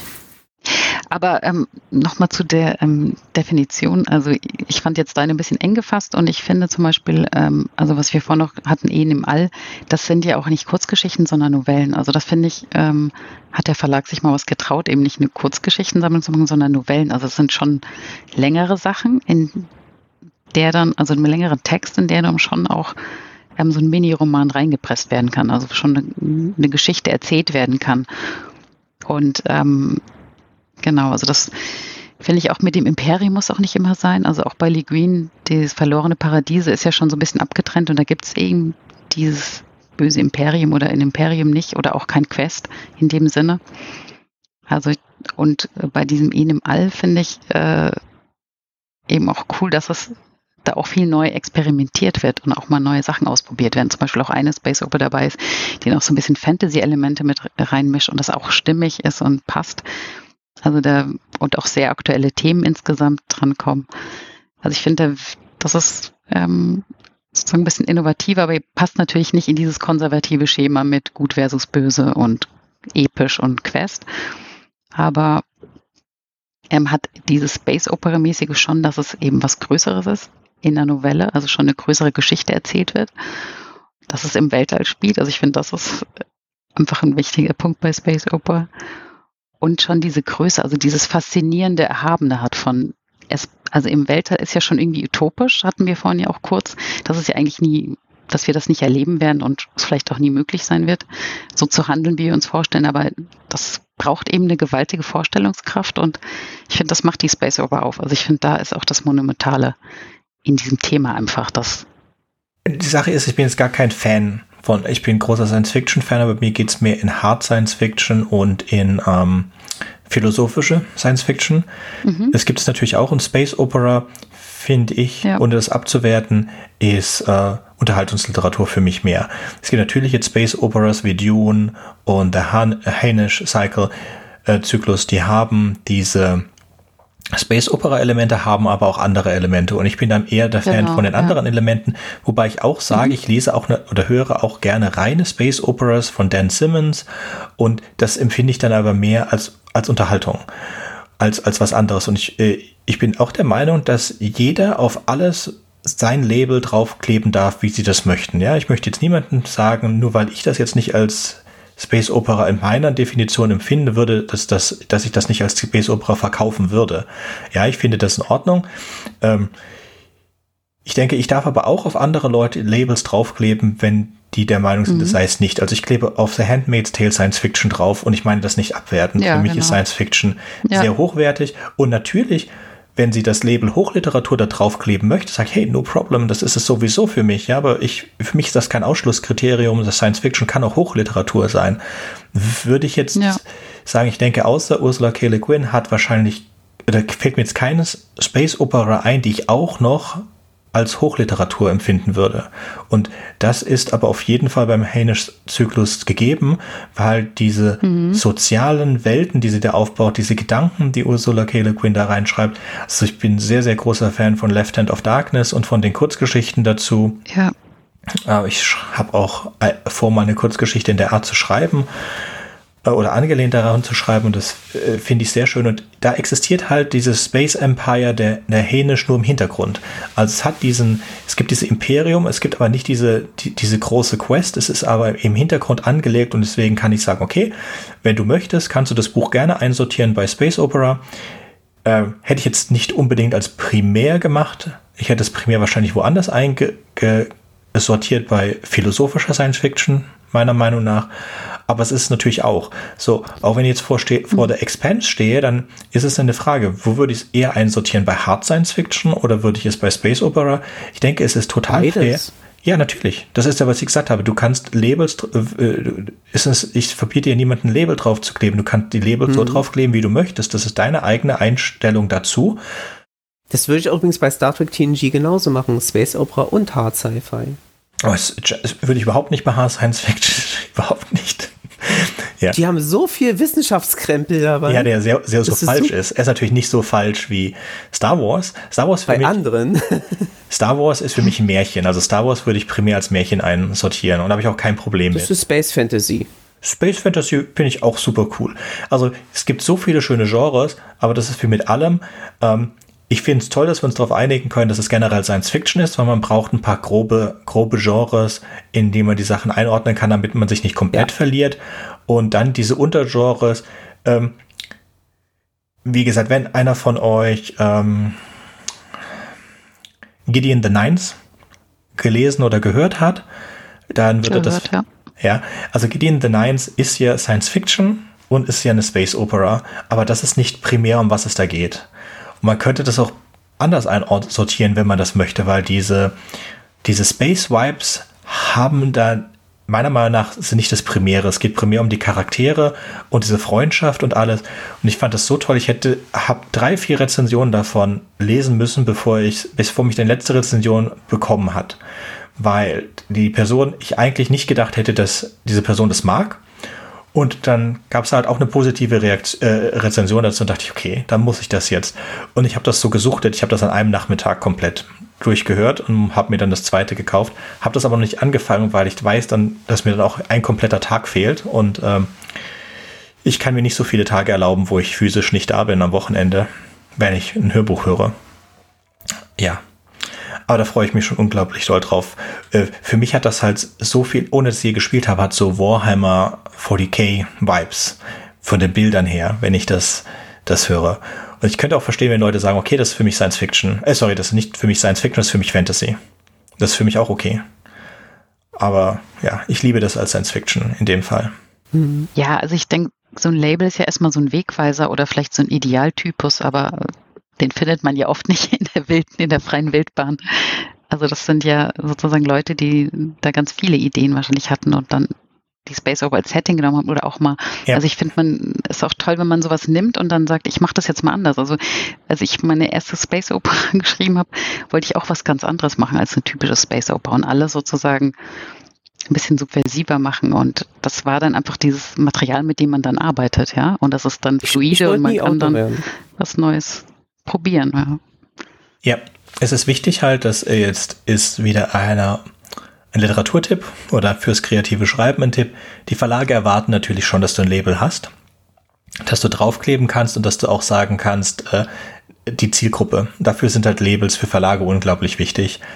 Und äh, da kann man als Autor auch ein bisschen natürlich nicht betrügen, aber kann man auch ein bisschen kann man das ein bisschen freier sehen. Ja, also kann sagen, okay, das ist eine, ich schreibe hier eine Space Opera für Leute, die Space Operas gerne lesen und die werden das auch mögen. Aber wir, da gibt's andere Aspekte drin. Ich kann es jetzt aber nicht diesen Leuten genau. dafür, also erstmal, weil der Markt vielleicht zu klein ist, ja. Ich behaupte jetzt nicht, dass der Markt für queere Liebesgeschichten zu klein ist, aber sagen wir jetzt mal einfach, der Markt für queere Liebesgeschichten wäre zu klein und die habe ich aber drin, aber ich möchte das als Space Opera, weil ich weiß, der Markt für Space Opera ist größer. Da habe ich trotzdem queere Liebesgeschichten in der Space Opera drin. Und ich kann das zweite, das, das zweite Genre, das kommt dann später schon irgendwann drauf, aber erstmal markete ich das als äh, Space Opera. Und dann habe ich diese Liebesgeschichte als zusätzlich drin. So viel im Moment wird verkauft als Dystopie. Nein, nein, ich finde das ziemlich gut, dass du uns da eigentlich noch mal so ein, ähm, ein paar Ansätze gibst, die wir überhaupt gar nicht bedacht hatten in unserer Planung. Wir hatten ja äh, geplant auch, dass wir über die deutsche Sci-Fi sprechen und jetzt sprechen wir ja eigentlich über den tatsächlichen Inhalt der Space Operas, was ich persönlich eigentlich sehr interessant finde. Ja, aber lasst uns dann, weil das ist ein, eine äh, Area, über die ich leider viel zu wenig weiß. Ja, ich kenne mich ein bisschen aus mit deutschen Kurzgeschichten. Das liegt ja daran, dass ich einen Podcast mache, in dem deutsche Kurzgeschichten vertont werden. Da muss ich die natürlich kennen. Da muss ich vorher die Autoren googeln. Da muss ich von den Autoren ein bisschen was gelesen haben. Um einzuschätzen, muss ich Publikationen nachgeguckt haben. Und ich höre mir natürlich auch die Geschichten drei, viermal an, ähm, bis sie fertig geschnitten sind. Also insofern, mhm. das ist, was ich an deutscher Science Fiction großartig kenne. Dann kenne ich noch die großen Namen halt, Eschbach, ähm, Quest, na Quatsch, hatte ich jetzt gerade Cube. Von wem ist das? Aber das ist auch vom deutschen Autor, ist auch sehr schön. Tom Hillenbrand. Genau, Tom Hillenbrand. Und noch so ein paar andere. Aber so deutsche Space Operas sagen mir nichts, außer Perry Rodan. Dann wäre schön, dann erzählt ein bisschen mal dazu. Was gibt's denn alles? Was ist gut? Was könnte man lesen? Oh Gott. Also, also die Space, deutschen Space Operas gibt es tatsächlich unglaublich viele. Ähm, sehr erfolgreich sind der schon genannte Cliff Alistair, Joshua Tree, Coom Maris, Jonah Jeffield, ähm, Peterson, dessen Vorname mir gerade entfallen ist, ähm, Stefan Birnbaum. Ähm, das sind alles große Space Operas, die halt trotzdem halt nur leichte Unterhaltung bieten, aber äh, immens erfolgreich sind und dadurch natürlich auch ihre Daseinsberechtigung haben, denn das Publikum möchte ja solche Dinge sehen, die möchte solche Sachen lesen, sie möchten abschalten. Ich habe das letztens äh, gehabt, da hat mich jemand angeschrieben, ähm, meine Geschichten seien viel zu kompliziert. Wenn er sich abends nach der Arbeit hinsetzen möchte, will er keine wissenschaftliche Abhandlung lesen, sondern er will sich berieseln lassen. Und er will einfach nur abschalten. Und das, das geht nicht, wenn ich da so, so ein Block reinklatsche, der erstmal, äh, wo du erstmal ein Astronomiestudium brauchst, um zu kapieren, worum es geht. Dann lieber ähm, eine schöne Geschichte, die Spaß macht, die unterhält, wo man mitfiebern kann. Und das ist ja eigentlich das, was ein Space Opera bietet letztendlich. Ich habe hier äh, also die Kurzgeschichtensammlungen, die ich sehr liebe, die alten Klassiker von Lem oder von äh, James Tiptree Jr. Da braucht das die einzigen Sachen, die ich nicht einfach so kurz mal durchhören kann. Und normalerweise höre ich so ein Hörbuch in, in 1,9, 2,5-fache Geschwindigkeit durch. Also so um die zweifache Geschwindigkeit. Und da habe ich kein Problem mit. Aber wenn es dann Kurzgeschichten sind, die irgendwas wirklich Philosophisches haben, dann ist es ähm, für mich problematisch. Dann kann ich das nicht so schnell hören, beziehungsweise ich höre das zwar trotzdem schnell, aber ich muss mich darauf konzentrieren. Wenn ich so einen Roman habe, auch wenn er was Philosophisches beinhaltet wie Dune, dann kann ich das auch äh, nebenher, neben dem ich die, die Küche mache oder, oder Wäsche zusammenlege, kann ich das auch hören, weil ich habe mehr Zeit.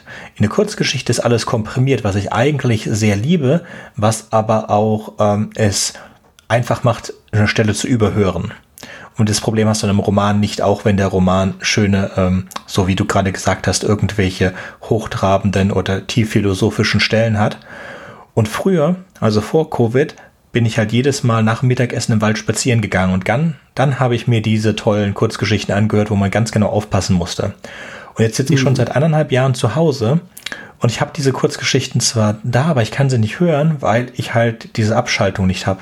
Ich bin super ja. froh, dass ich zu Hause bin und mehr Zeit mit einer Familie verbringen kann, aber diese, diese Zeiten im Wald für mich selbst, wo ich mich ganz doll konzentrieren kann auf etwas, habe ich nicht. Und deswegen höre ich jetzt mehr Romane und auch mehr Seichtes und eher weniger Sachen, die kurz und bündig auf dem Punkt sind. Und leider, leider liegt deswegen James Tiptree Jr. immer noch hier rum. Ah. Also ich, ich, ich kann mich erinnern, ähm, als ich meine Geschichte bei dir vorgestellt hatte, der Weg nach oben, dass du geschrieben hättest, das klingt ja wie ein Roman. Das waren so deine ersten Worte zu der Geschichte. Ja. Ähm, weil ich ja auch immer so ausführlich schreibe. Und ja. ähm, kurze Anmerkung, ich hatte, bevor ich den an dich geschickt hatte, die Geschichte, ich habe sie äh, meinem Freund vorgelesen und der hat irgendwie Kram gemacht, nebenbei hat irgendwas äh, äh, gefummelt, ich weiß nicht mehr, was das war, irgendwas hat er gemacht. Und ich habe da auf der anderen Seite vom Sofa gesessen und einfach, ich lese mal vor, ne, und dann, ja, ja, mach mal. So, und ähm, am letzten Drittel habe ich gemerkt, wie er jede Bewegung eingestellt hat und einfach nur noch zugehört hat. Ähm, weil er gemerkt hat, oh, hier muss ich aufpassen das fand ich eigentlich, das fand ich am coolsten, wie er so aus sich selbst heraus alles eingestellt hat, was er getan hat, nur um, damit er nichts verpasst. Weil in der Geschichte gibt's ganz viele kleine Spitzen, die ich versteckt hatte, wo man sich so, mm, aua. Das ist auch das Fiese beim Rezensieren. So ein Roman, ne, kann ich ja mal durchhören oder durchlesen. Ist auch egal, ob der 300 oder 600 Seiten hat und dann mache ich die Rezension und dann ist gut. Aber Kurzgeschichten-Anthologie von 200 Seiten mit vielleicht so zwölf Geschichten, das kann schon ein paar Wochen dauern. Eden im All war da so ein fieses Mittelding. Da waren dann halt sechs Novellen, die waren auch alle ganz schön komplex. Also mindestens eine war auch zu komplex für mich. Ähm, die musste ich mir dann von euch erklären lassen. Äh, wer hat sich geräuspert? Ich nicht. Nee? Naja, wie auch immer. Auf jeden Fall war das definitiv keine seichte Unterhaltung. Deshalb, wie gesagt, in meiner eigenen Definition geht das mehr in seichte Unterhaltung, ohne das jetzt irgendwie damit zu bewerten. Ich habe sehr viele Space Operas, die ich ja gerade genannt habe, äh, also vor allen Dingen der Empire, Empire Called Desolation oder wie, ich habe jetzt den Namen jetzt gar nicht drauf, aber diese, diese Taxkalan-Serie, äh, das Imperium der Stürme und Star Wars, das sind, und natürlich auch äh, Gideon the Nines, das sind Space Operas, die sind reine Unterhaltung und ich finde ich fantastisch. Ja, also ich finde, Unterhaltung ist schon ein wichtiger Thema, also sollte es schon sein und auch handlungsorientiert ist ja auch so ein Ding bei Space Opera. Aber deswegen kann ja trotzdem auch äh, coole Ideen sein oder neue Sachen, über die man dann nachdenkt. Also ich finde, das eine schließt ja nicht das andere aus, weil es immer heißt, mhm. Ist es zu seicht oder ist es äh, schwer verständlich und man kann es nicht lesen. Also ich finde, da gibt es auch viele Nein. Sachen, die man sehr gut lesen kann. Also wie zum Beispiel ich Maschinen von Anne Leckie, ich weiß nicht, ob das einer von euch kennt. Mhm. Fand ich zum Beispiel sehr unterhaltsam, aber auch äh, fast Neues, also wo ich auch über Dinge nachgedacht habe und auch viele coole Sachen fand, auch die Art, wie sie es umgesetzt hat. Es ist halt eine sehr hohe Kunst. Ich finde, dass je kürzer die Geschichte ist, je eher kannst du diese präzisen Spitzen und diese präzisen Einsichten rüberbringen, weil du alles andere weglässt. Wenn du jetzt so eine Einsicht äh, in einem Roman versteckt, dann hast du auch einfach die Möglichkeit, dass sie überlesen wird oder dass es gekünstelt wird und dass du ähm, ja, dass du es übertreibst. Und natürlich ist auch gerade das Unterhaltung sind, sind auch das, was am meisten gelesen wird. Wie bei allen Sachen, oder nicht wie bei allen, aber wie bei vielen Dingen, wie bei, bei Kinobesuchen, wie bei Filmen, generell wie bei Medien, hast du diese Whales, also diese Leute, die sehr, sehr, sehr viel lesen, die sehr, sehr, sehr viel gucken, die sehr, sehr, sehr viel Geld in, in Pay-to-Win oder ähm, in diese freien Spiele stecken und dann hast du einen Haufen Leute, die gehen halt einmal im Monat ins Kino, die lesen einmal im Monat ein Buch oder seltener. Äh, das sind aber nicht die Leute, mit denen du wirklich Geld machst. Die Leute, mit denen du wirklich Geld machst, sind die, die dir regelmäßig dein Buch kaufen, die aber auch alle drei Monate ein neues Buch erwarten. Und die lesen oh. das zur Entspa lesen oder hören oder schauen das zur Entspannung. Hm. Ja. Und so Sachen halt wie Ursula ja. K. Le Guin, The Left Hand of Darkness sind genial und überleben die Jahrzehnte äh, ist aber ist, ist nicht das, was du einfach so zur, zur, zur Entspannung, also du kannst auch, auch zur Entspannung lesen, aber dann nimmst du trotzdem noch deinen Perry Roden, den du dann wirklich kontinuierlich lesen kannst zur Entspannung. Sowas. Left Hand of Darkness ist dann ein One-Off, äh, obwohl es auch zur Space Opera zählt. Oder ein Star Wars oder ein Star Trek halt. Ich würde vor allen Dingen sagen, Star Trek, kann man ja sagen, Star Trek hat auch immer diese, dieses etwas educational, etwas Philosophisches in ihren Episoden. Äh, kann man auch sagen, bei Babylon 5 gibt es auch viele Episoden, die eine Message auch rüberbringen wollen, aber sie sind halt auch weit, es ist noch viele davon da. Das heißt, wenn du es jetzt nicht toll findest oder diese, du brauchst diesen äh, philosophischen Unterton nicht oder so, dann kannst du auch zur nächsten, zur nächsten Geschichte gehen oder zum nächsten Teil der Geschichte und kannst das überlesen, kannst das überblättern und du hast deine äh, äh, Space Opera immer noch.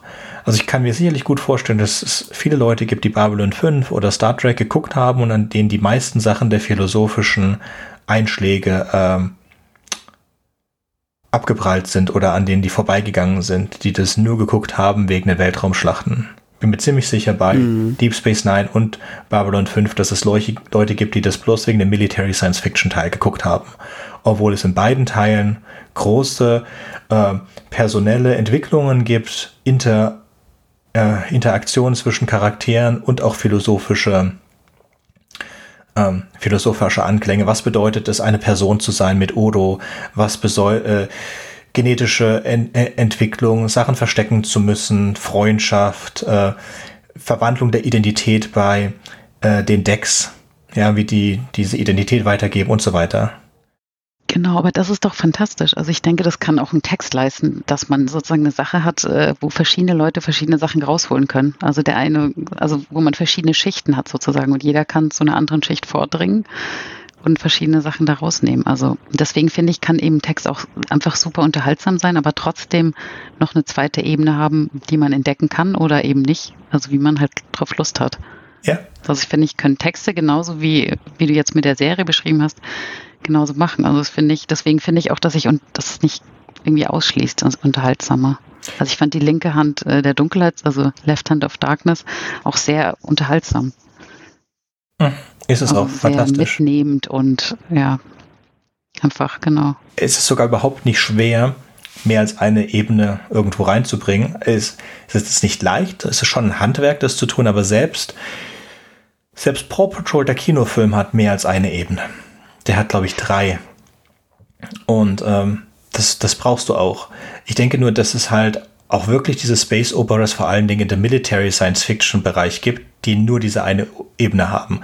Ist aber auch so, dass ich halt Military Science Fiction Space Opera als so ein abschreckendes Genre für mich empfinde, dass wenn wir zum Beispiel jetzt Babylon 5 oder Deep Space Nine als genau das vermarktet werden würde, Military Space, äh, Military Space Opera, dann hätte ich es nicht geguckt. Aber das sind doch die meisten Space Operas, dass sie sehr oft einen sehr stark militärischen ähm, Handlungsdrang haben. Also wenn ich mir jetzt die allgemeinen deutschen Space Operas anschaue, da geht es letztendlich irgendwie auf Krampf, auf einen Konflikt zu und aus irgendwelchen Gründen, wir wissen doch nicht einmal warum, stehen sich plötzlich Armaden gegenüber und ballern sinnlos in der Gegend herum. Das ist ja das, was die Space Opera eigentlich bringt, oder? Sicherlich, aber das ist halt, ich bin ja nicht, wie gesagt, der, der klassische Sales Opera, äh, Space Opera und deshalb bin ich raus aus den Space Operas, weil es bei mir gibt es keinen Krieg. Ich, ich hatte mal einen Autoren getroffen, der mir erzählt, worum es bei mir geht und dann sagte er ganz entsetzt, wie kein Krieg, ja was machen denn die den ganzen Tag lang? Ja. Und, und dann habe ich so gesagt, äh, hallo, äh, Weltall, 100 Millionen Möglichkeiten, Natürlich Deswegen sind wir beide sehr unerfolgreiche Autoren. Also wenn du wirklich. Wahrscheinlich. Du. Ja das willst du auch nicht schreiben, du willst was Intelligentes schreiben, Nö. dann tust du es ja. auch nicht. Es ist halt schwierig, was zu schreiben, das beides gleichzeitig bedienen kann, dass die Unterhaltung oder dass die Unterhaltung bietet, dass etwas zum Nachdenken bietet, dass man auf vielen Ebenen lesen kann. Ähm, wie gesagt, es gibt sicherlich auch bei Space Operas, ich will aber auch sagen, dass es halt auch sicherlich die Space Opera gibt, die einfach nur dieses 0815 Geballere ist für die Leute, die darauf stehen. Und das ist gar nicht schlecht. Ja. Das ist nicht zu werten. Das ist genauso wie nee. Leute, die Liebesromane lesen, gerne um runterzukommen. Genau.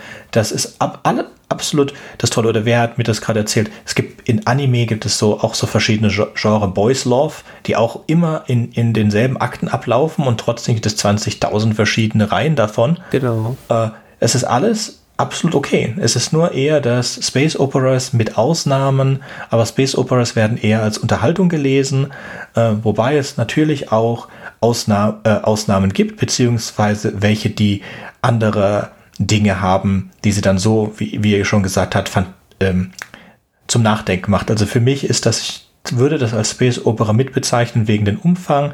Ist eigentlich nur ein Buch, ist äh, Heinleins Starship Troopers.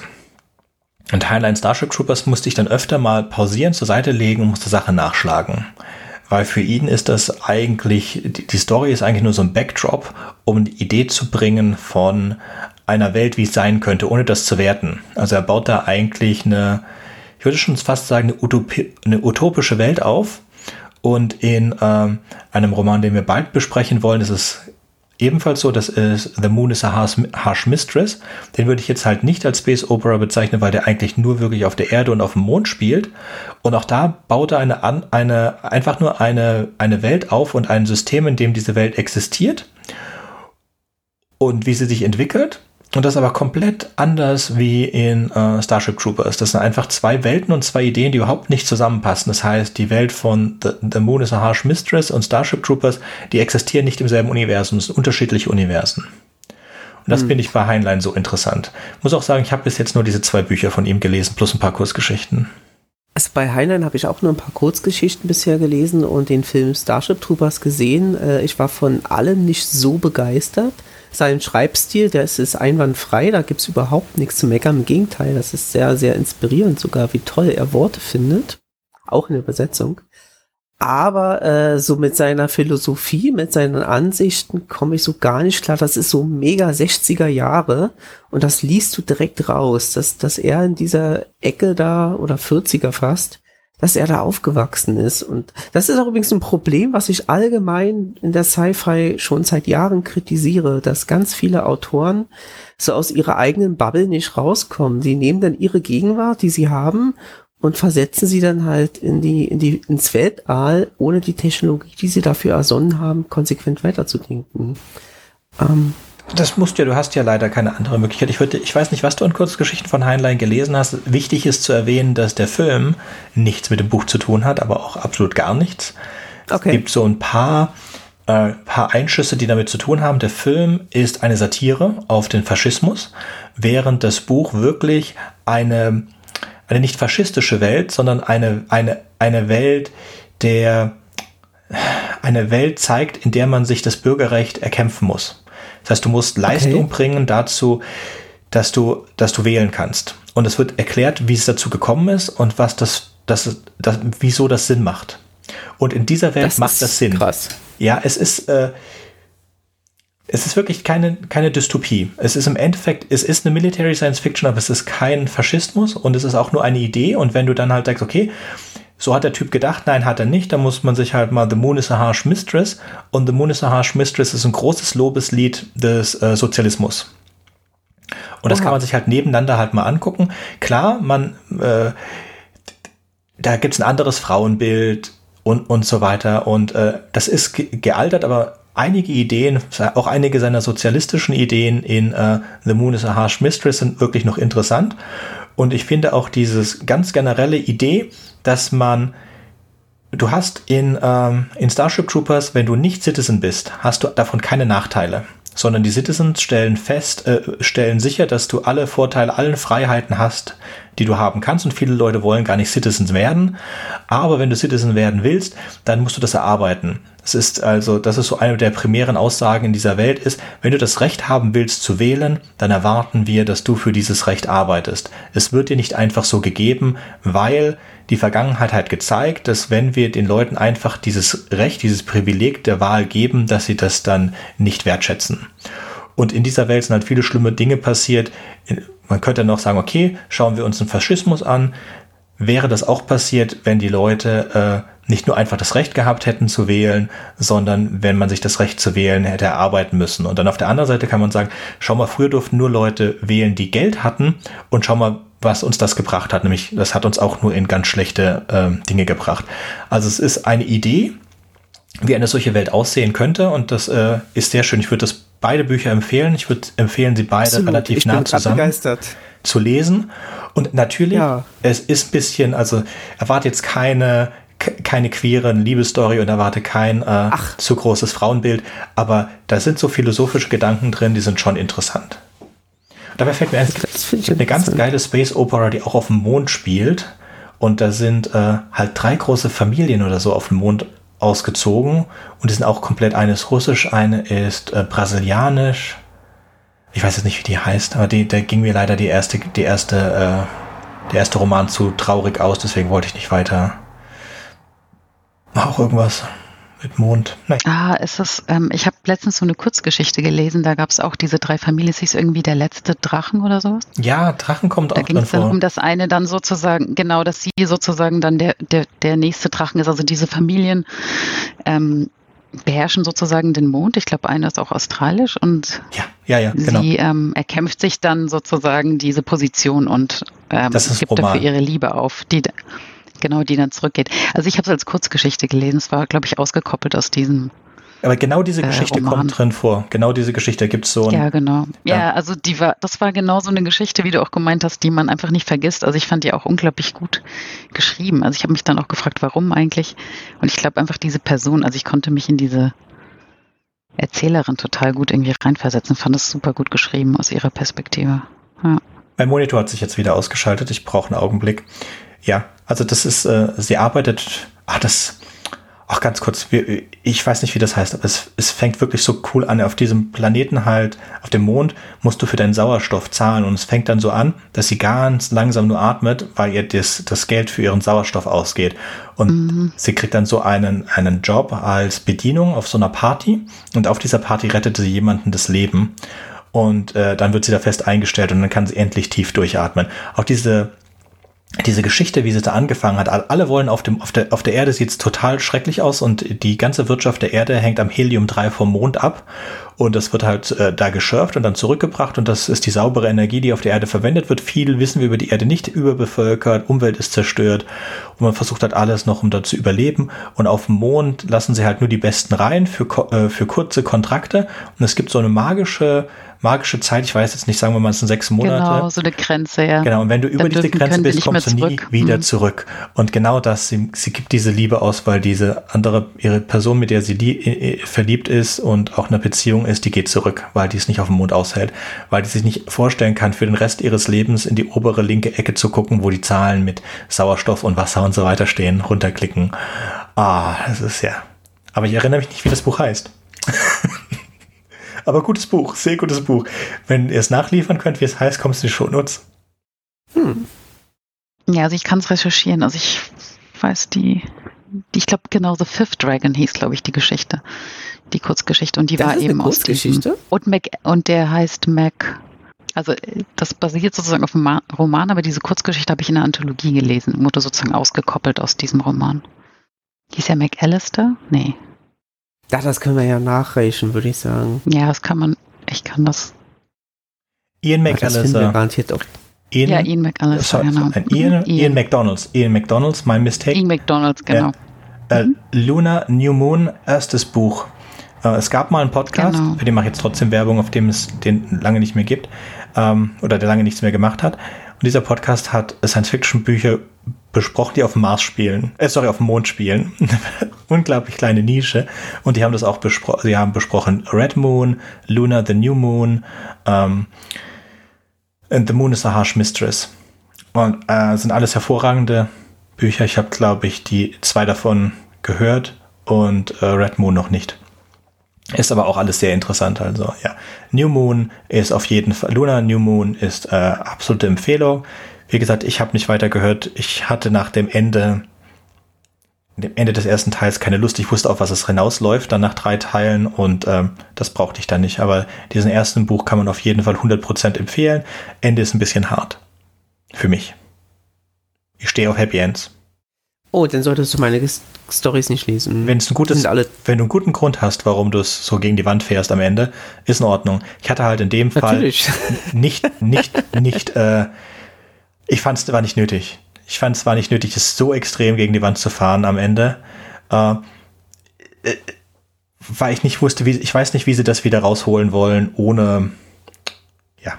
Anyway, ist nicht, äh, jetzt de deba debatable, if, ob das eine, äh, ja, ist das keine Space Opera, aber auf der anderen Seite ist halt eine Lunar Opera. Was, wie nennen wir denn das, wenn es schon, wenn es ähm, eigentlich viele Aspekte der, der Space Opera hat, aber nur im Sonnensystem spielt? Wie ex Für mich ist es dann trotzdem Space Opera. Ist okay, weil also das es heißt ist genau ja auch Frage. interplanetarisch. interplanetarisch, Genau. dann, dann ist äh, das auch eine Space Opera. Genau, dann, das ist- war ja auch bei Wikipedia, was du vorhin vorgelesen hast, interplanetarisch gilt auch. Also Ja. Ich finde einfach, wenn es im Weltall, dieses Leben im Weltall, das Reisen im Weltall, da zurechtzukommen, das ist dann für mich schon Space Opera. Das ist Ja. für mich auch so ein Kernthema von der Space Opera. genau. Wie kommen wir da überhaupt zurecht in so einer fremden, tödlichen Umgebung? Und das ist eigentlich auch eine aktuelle Frage für Forschungsmissionen auf der Erde, zum Beispiel in der Antarktis. Also da wird ja auch äh, dran geforscht sozusagen und man glaubt ja auch, dass man das dann auf fremde Planeten oder auf das sozusagen Reisen durchs Weltall ähm, übertragen kann. Also da finde ich Ähm. dann eben auch gerade dieses Beziehung zwischen äh, menschliche wichtig, weil mich dann sofort die Frage umtreibt, wie gehen dann Menschen miteinander um, wenn sie auf diesen einsamen Missionen sind, durchs All reisen oder mit Leuten, mit wenigen Leuten auf einem neuen Planeten zurechtzukommen. Ich befürchte nicht besonders Reihe? gut. ja, es kommt drauf an.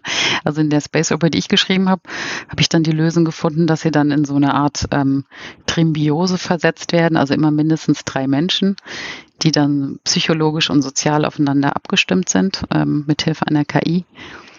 Und dann, genau, man kann es dann Wahlfamilie nennen, kann daraus werden, aber es ist erstmal so eine ähm, ja, missionsbegleitende ähm, Beziehung einfach, wo ganz unterschiedliche Menschen, und das finde ich eben das Spannende, ähm, zusammenkommen. Also die unterschiedliche Gender-Identitäten oder Sexualitäten haben oder sich nicht mal sympathisch sein müssen, aber trotzdem eben da zurechtkommen. Auf engstem Raum in der Fremde.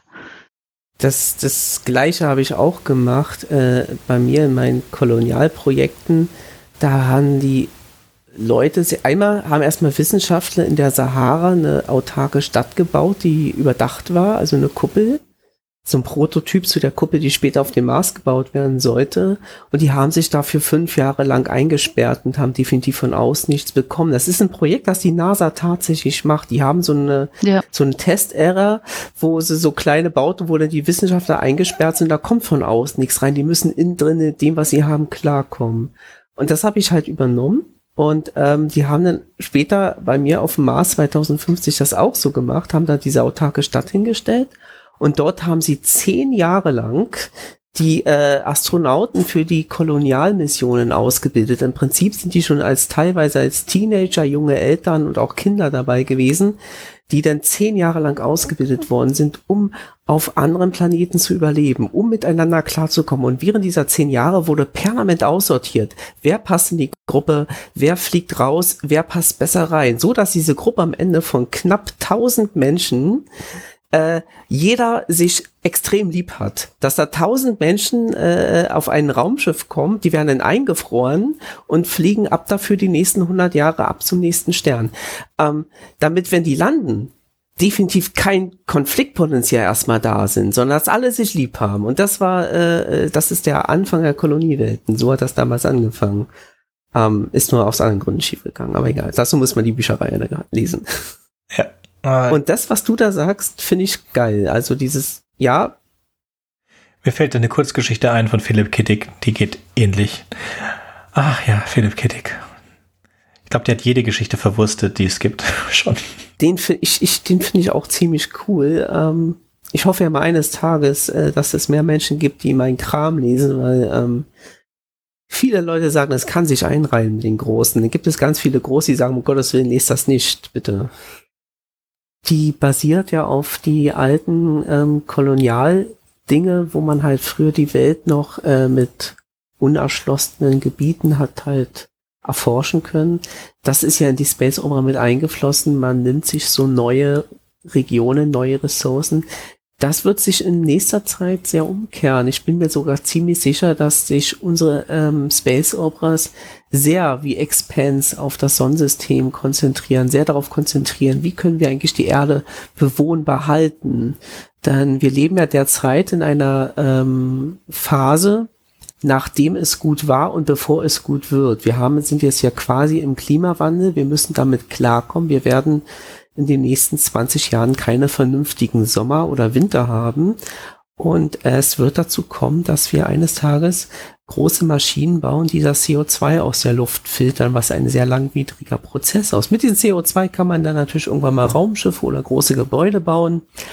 Aber unsere kommenden Space Operas werden sich größtenteils nur noch irgendwie Expanse im Sonnensystem abspielen. Davon bin ich ziemlich sicher. Und ähm, das wird auch die Sci-Fi beeinflussen. Unsere aktuelle Gegenwart, denn die Gegenwart hat schon immer die Sci-Fi beeinflusst. Am Ende soll sie auch Hoffnung geben, ne? Ja, also da stimme ich dir ähm, absolut zu. Galax ist, glaube ich, auch, das könnte eine ähm, Bewegung sein, wie sich die Space Opera in Zukunft verändert. Ich glaube, die Anti-Globalisierungsbewegung hat da auch ein wichtigen Punkt in dem Sinne, dass sich vielleicht die ähm, Regierungen auf die Erde konzentrieren und sagen, wir geben überhaupt kein Geld mehr aus, um jemanden in den Weltraum zu schicken. Wir kümmern uns jetzt erstmal um die, die Erde, also Earth First sozusagen, Erde an erster Stelle. Oder auch überhaupt die Fragmentierung, also dass aktuell zum Beispiel transnationale Kooperationen abgebaut werden, beispielsweise zwischen ähm, EU und China, die eigentlich zusammen kooperieren im All, jetzt aber wegen dem Streit zwischen USA und China ähm, damit aufgehört haben. Mhm. Deshalb gibt es, wird es auch keine internationale Mondbasis geben zusammen mit ähm, China. Die werden wahrscheinlich ihre eigene machen. Also das, denke ich, könnte auch in die moderne Space Opera der Zukunft einfließen, mhm. dass dann jeder sein eigenes Ding macht und diese Supra-Organisation schlecht gar nicht mehr gibt in Zukunft. Das war unser Fazit. Das war ein schönes Schlusswort. Yvonne ist leider schon weg. Und von euch beiden anderen würde ich dann sagen, es war schön mit euch zu reden. Vielleicht sieht man sich ja auf der Buchmesse. Die ist ja wieder in Person. Und vielleicht nehmen wir nochmal zu einem anderen Thema irgendwas auf. In epischer Länge heute und in epischer Breite haben wir gesprochen über Space Opera. Und damit würde ich sagen, auf Wiederhören. Ja, vielen Dank, Sönke. Ja, ich weiß gar nicht, was ich sagen soll. Vielen Dank auf jeden Fall. War sehr schön mit euch. Freuen uns aufs nächste Mal. Tschüss. Bis dann denn. Tschüssi. Bis dann. Tschüss.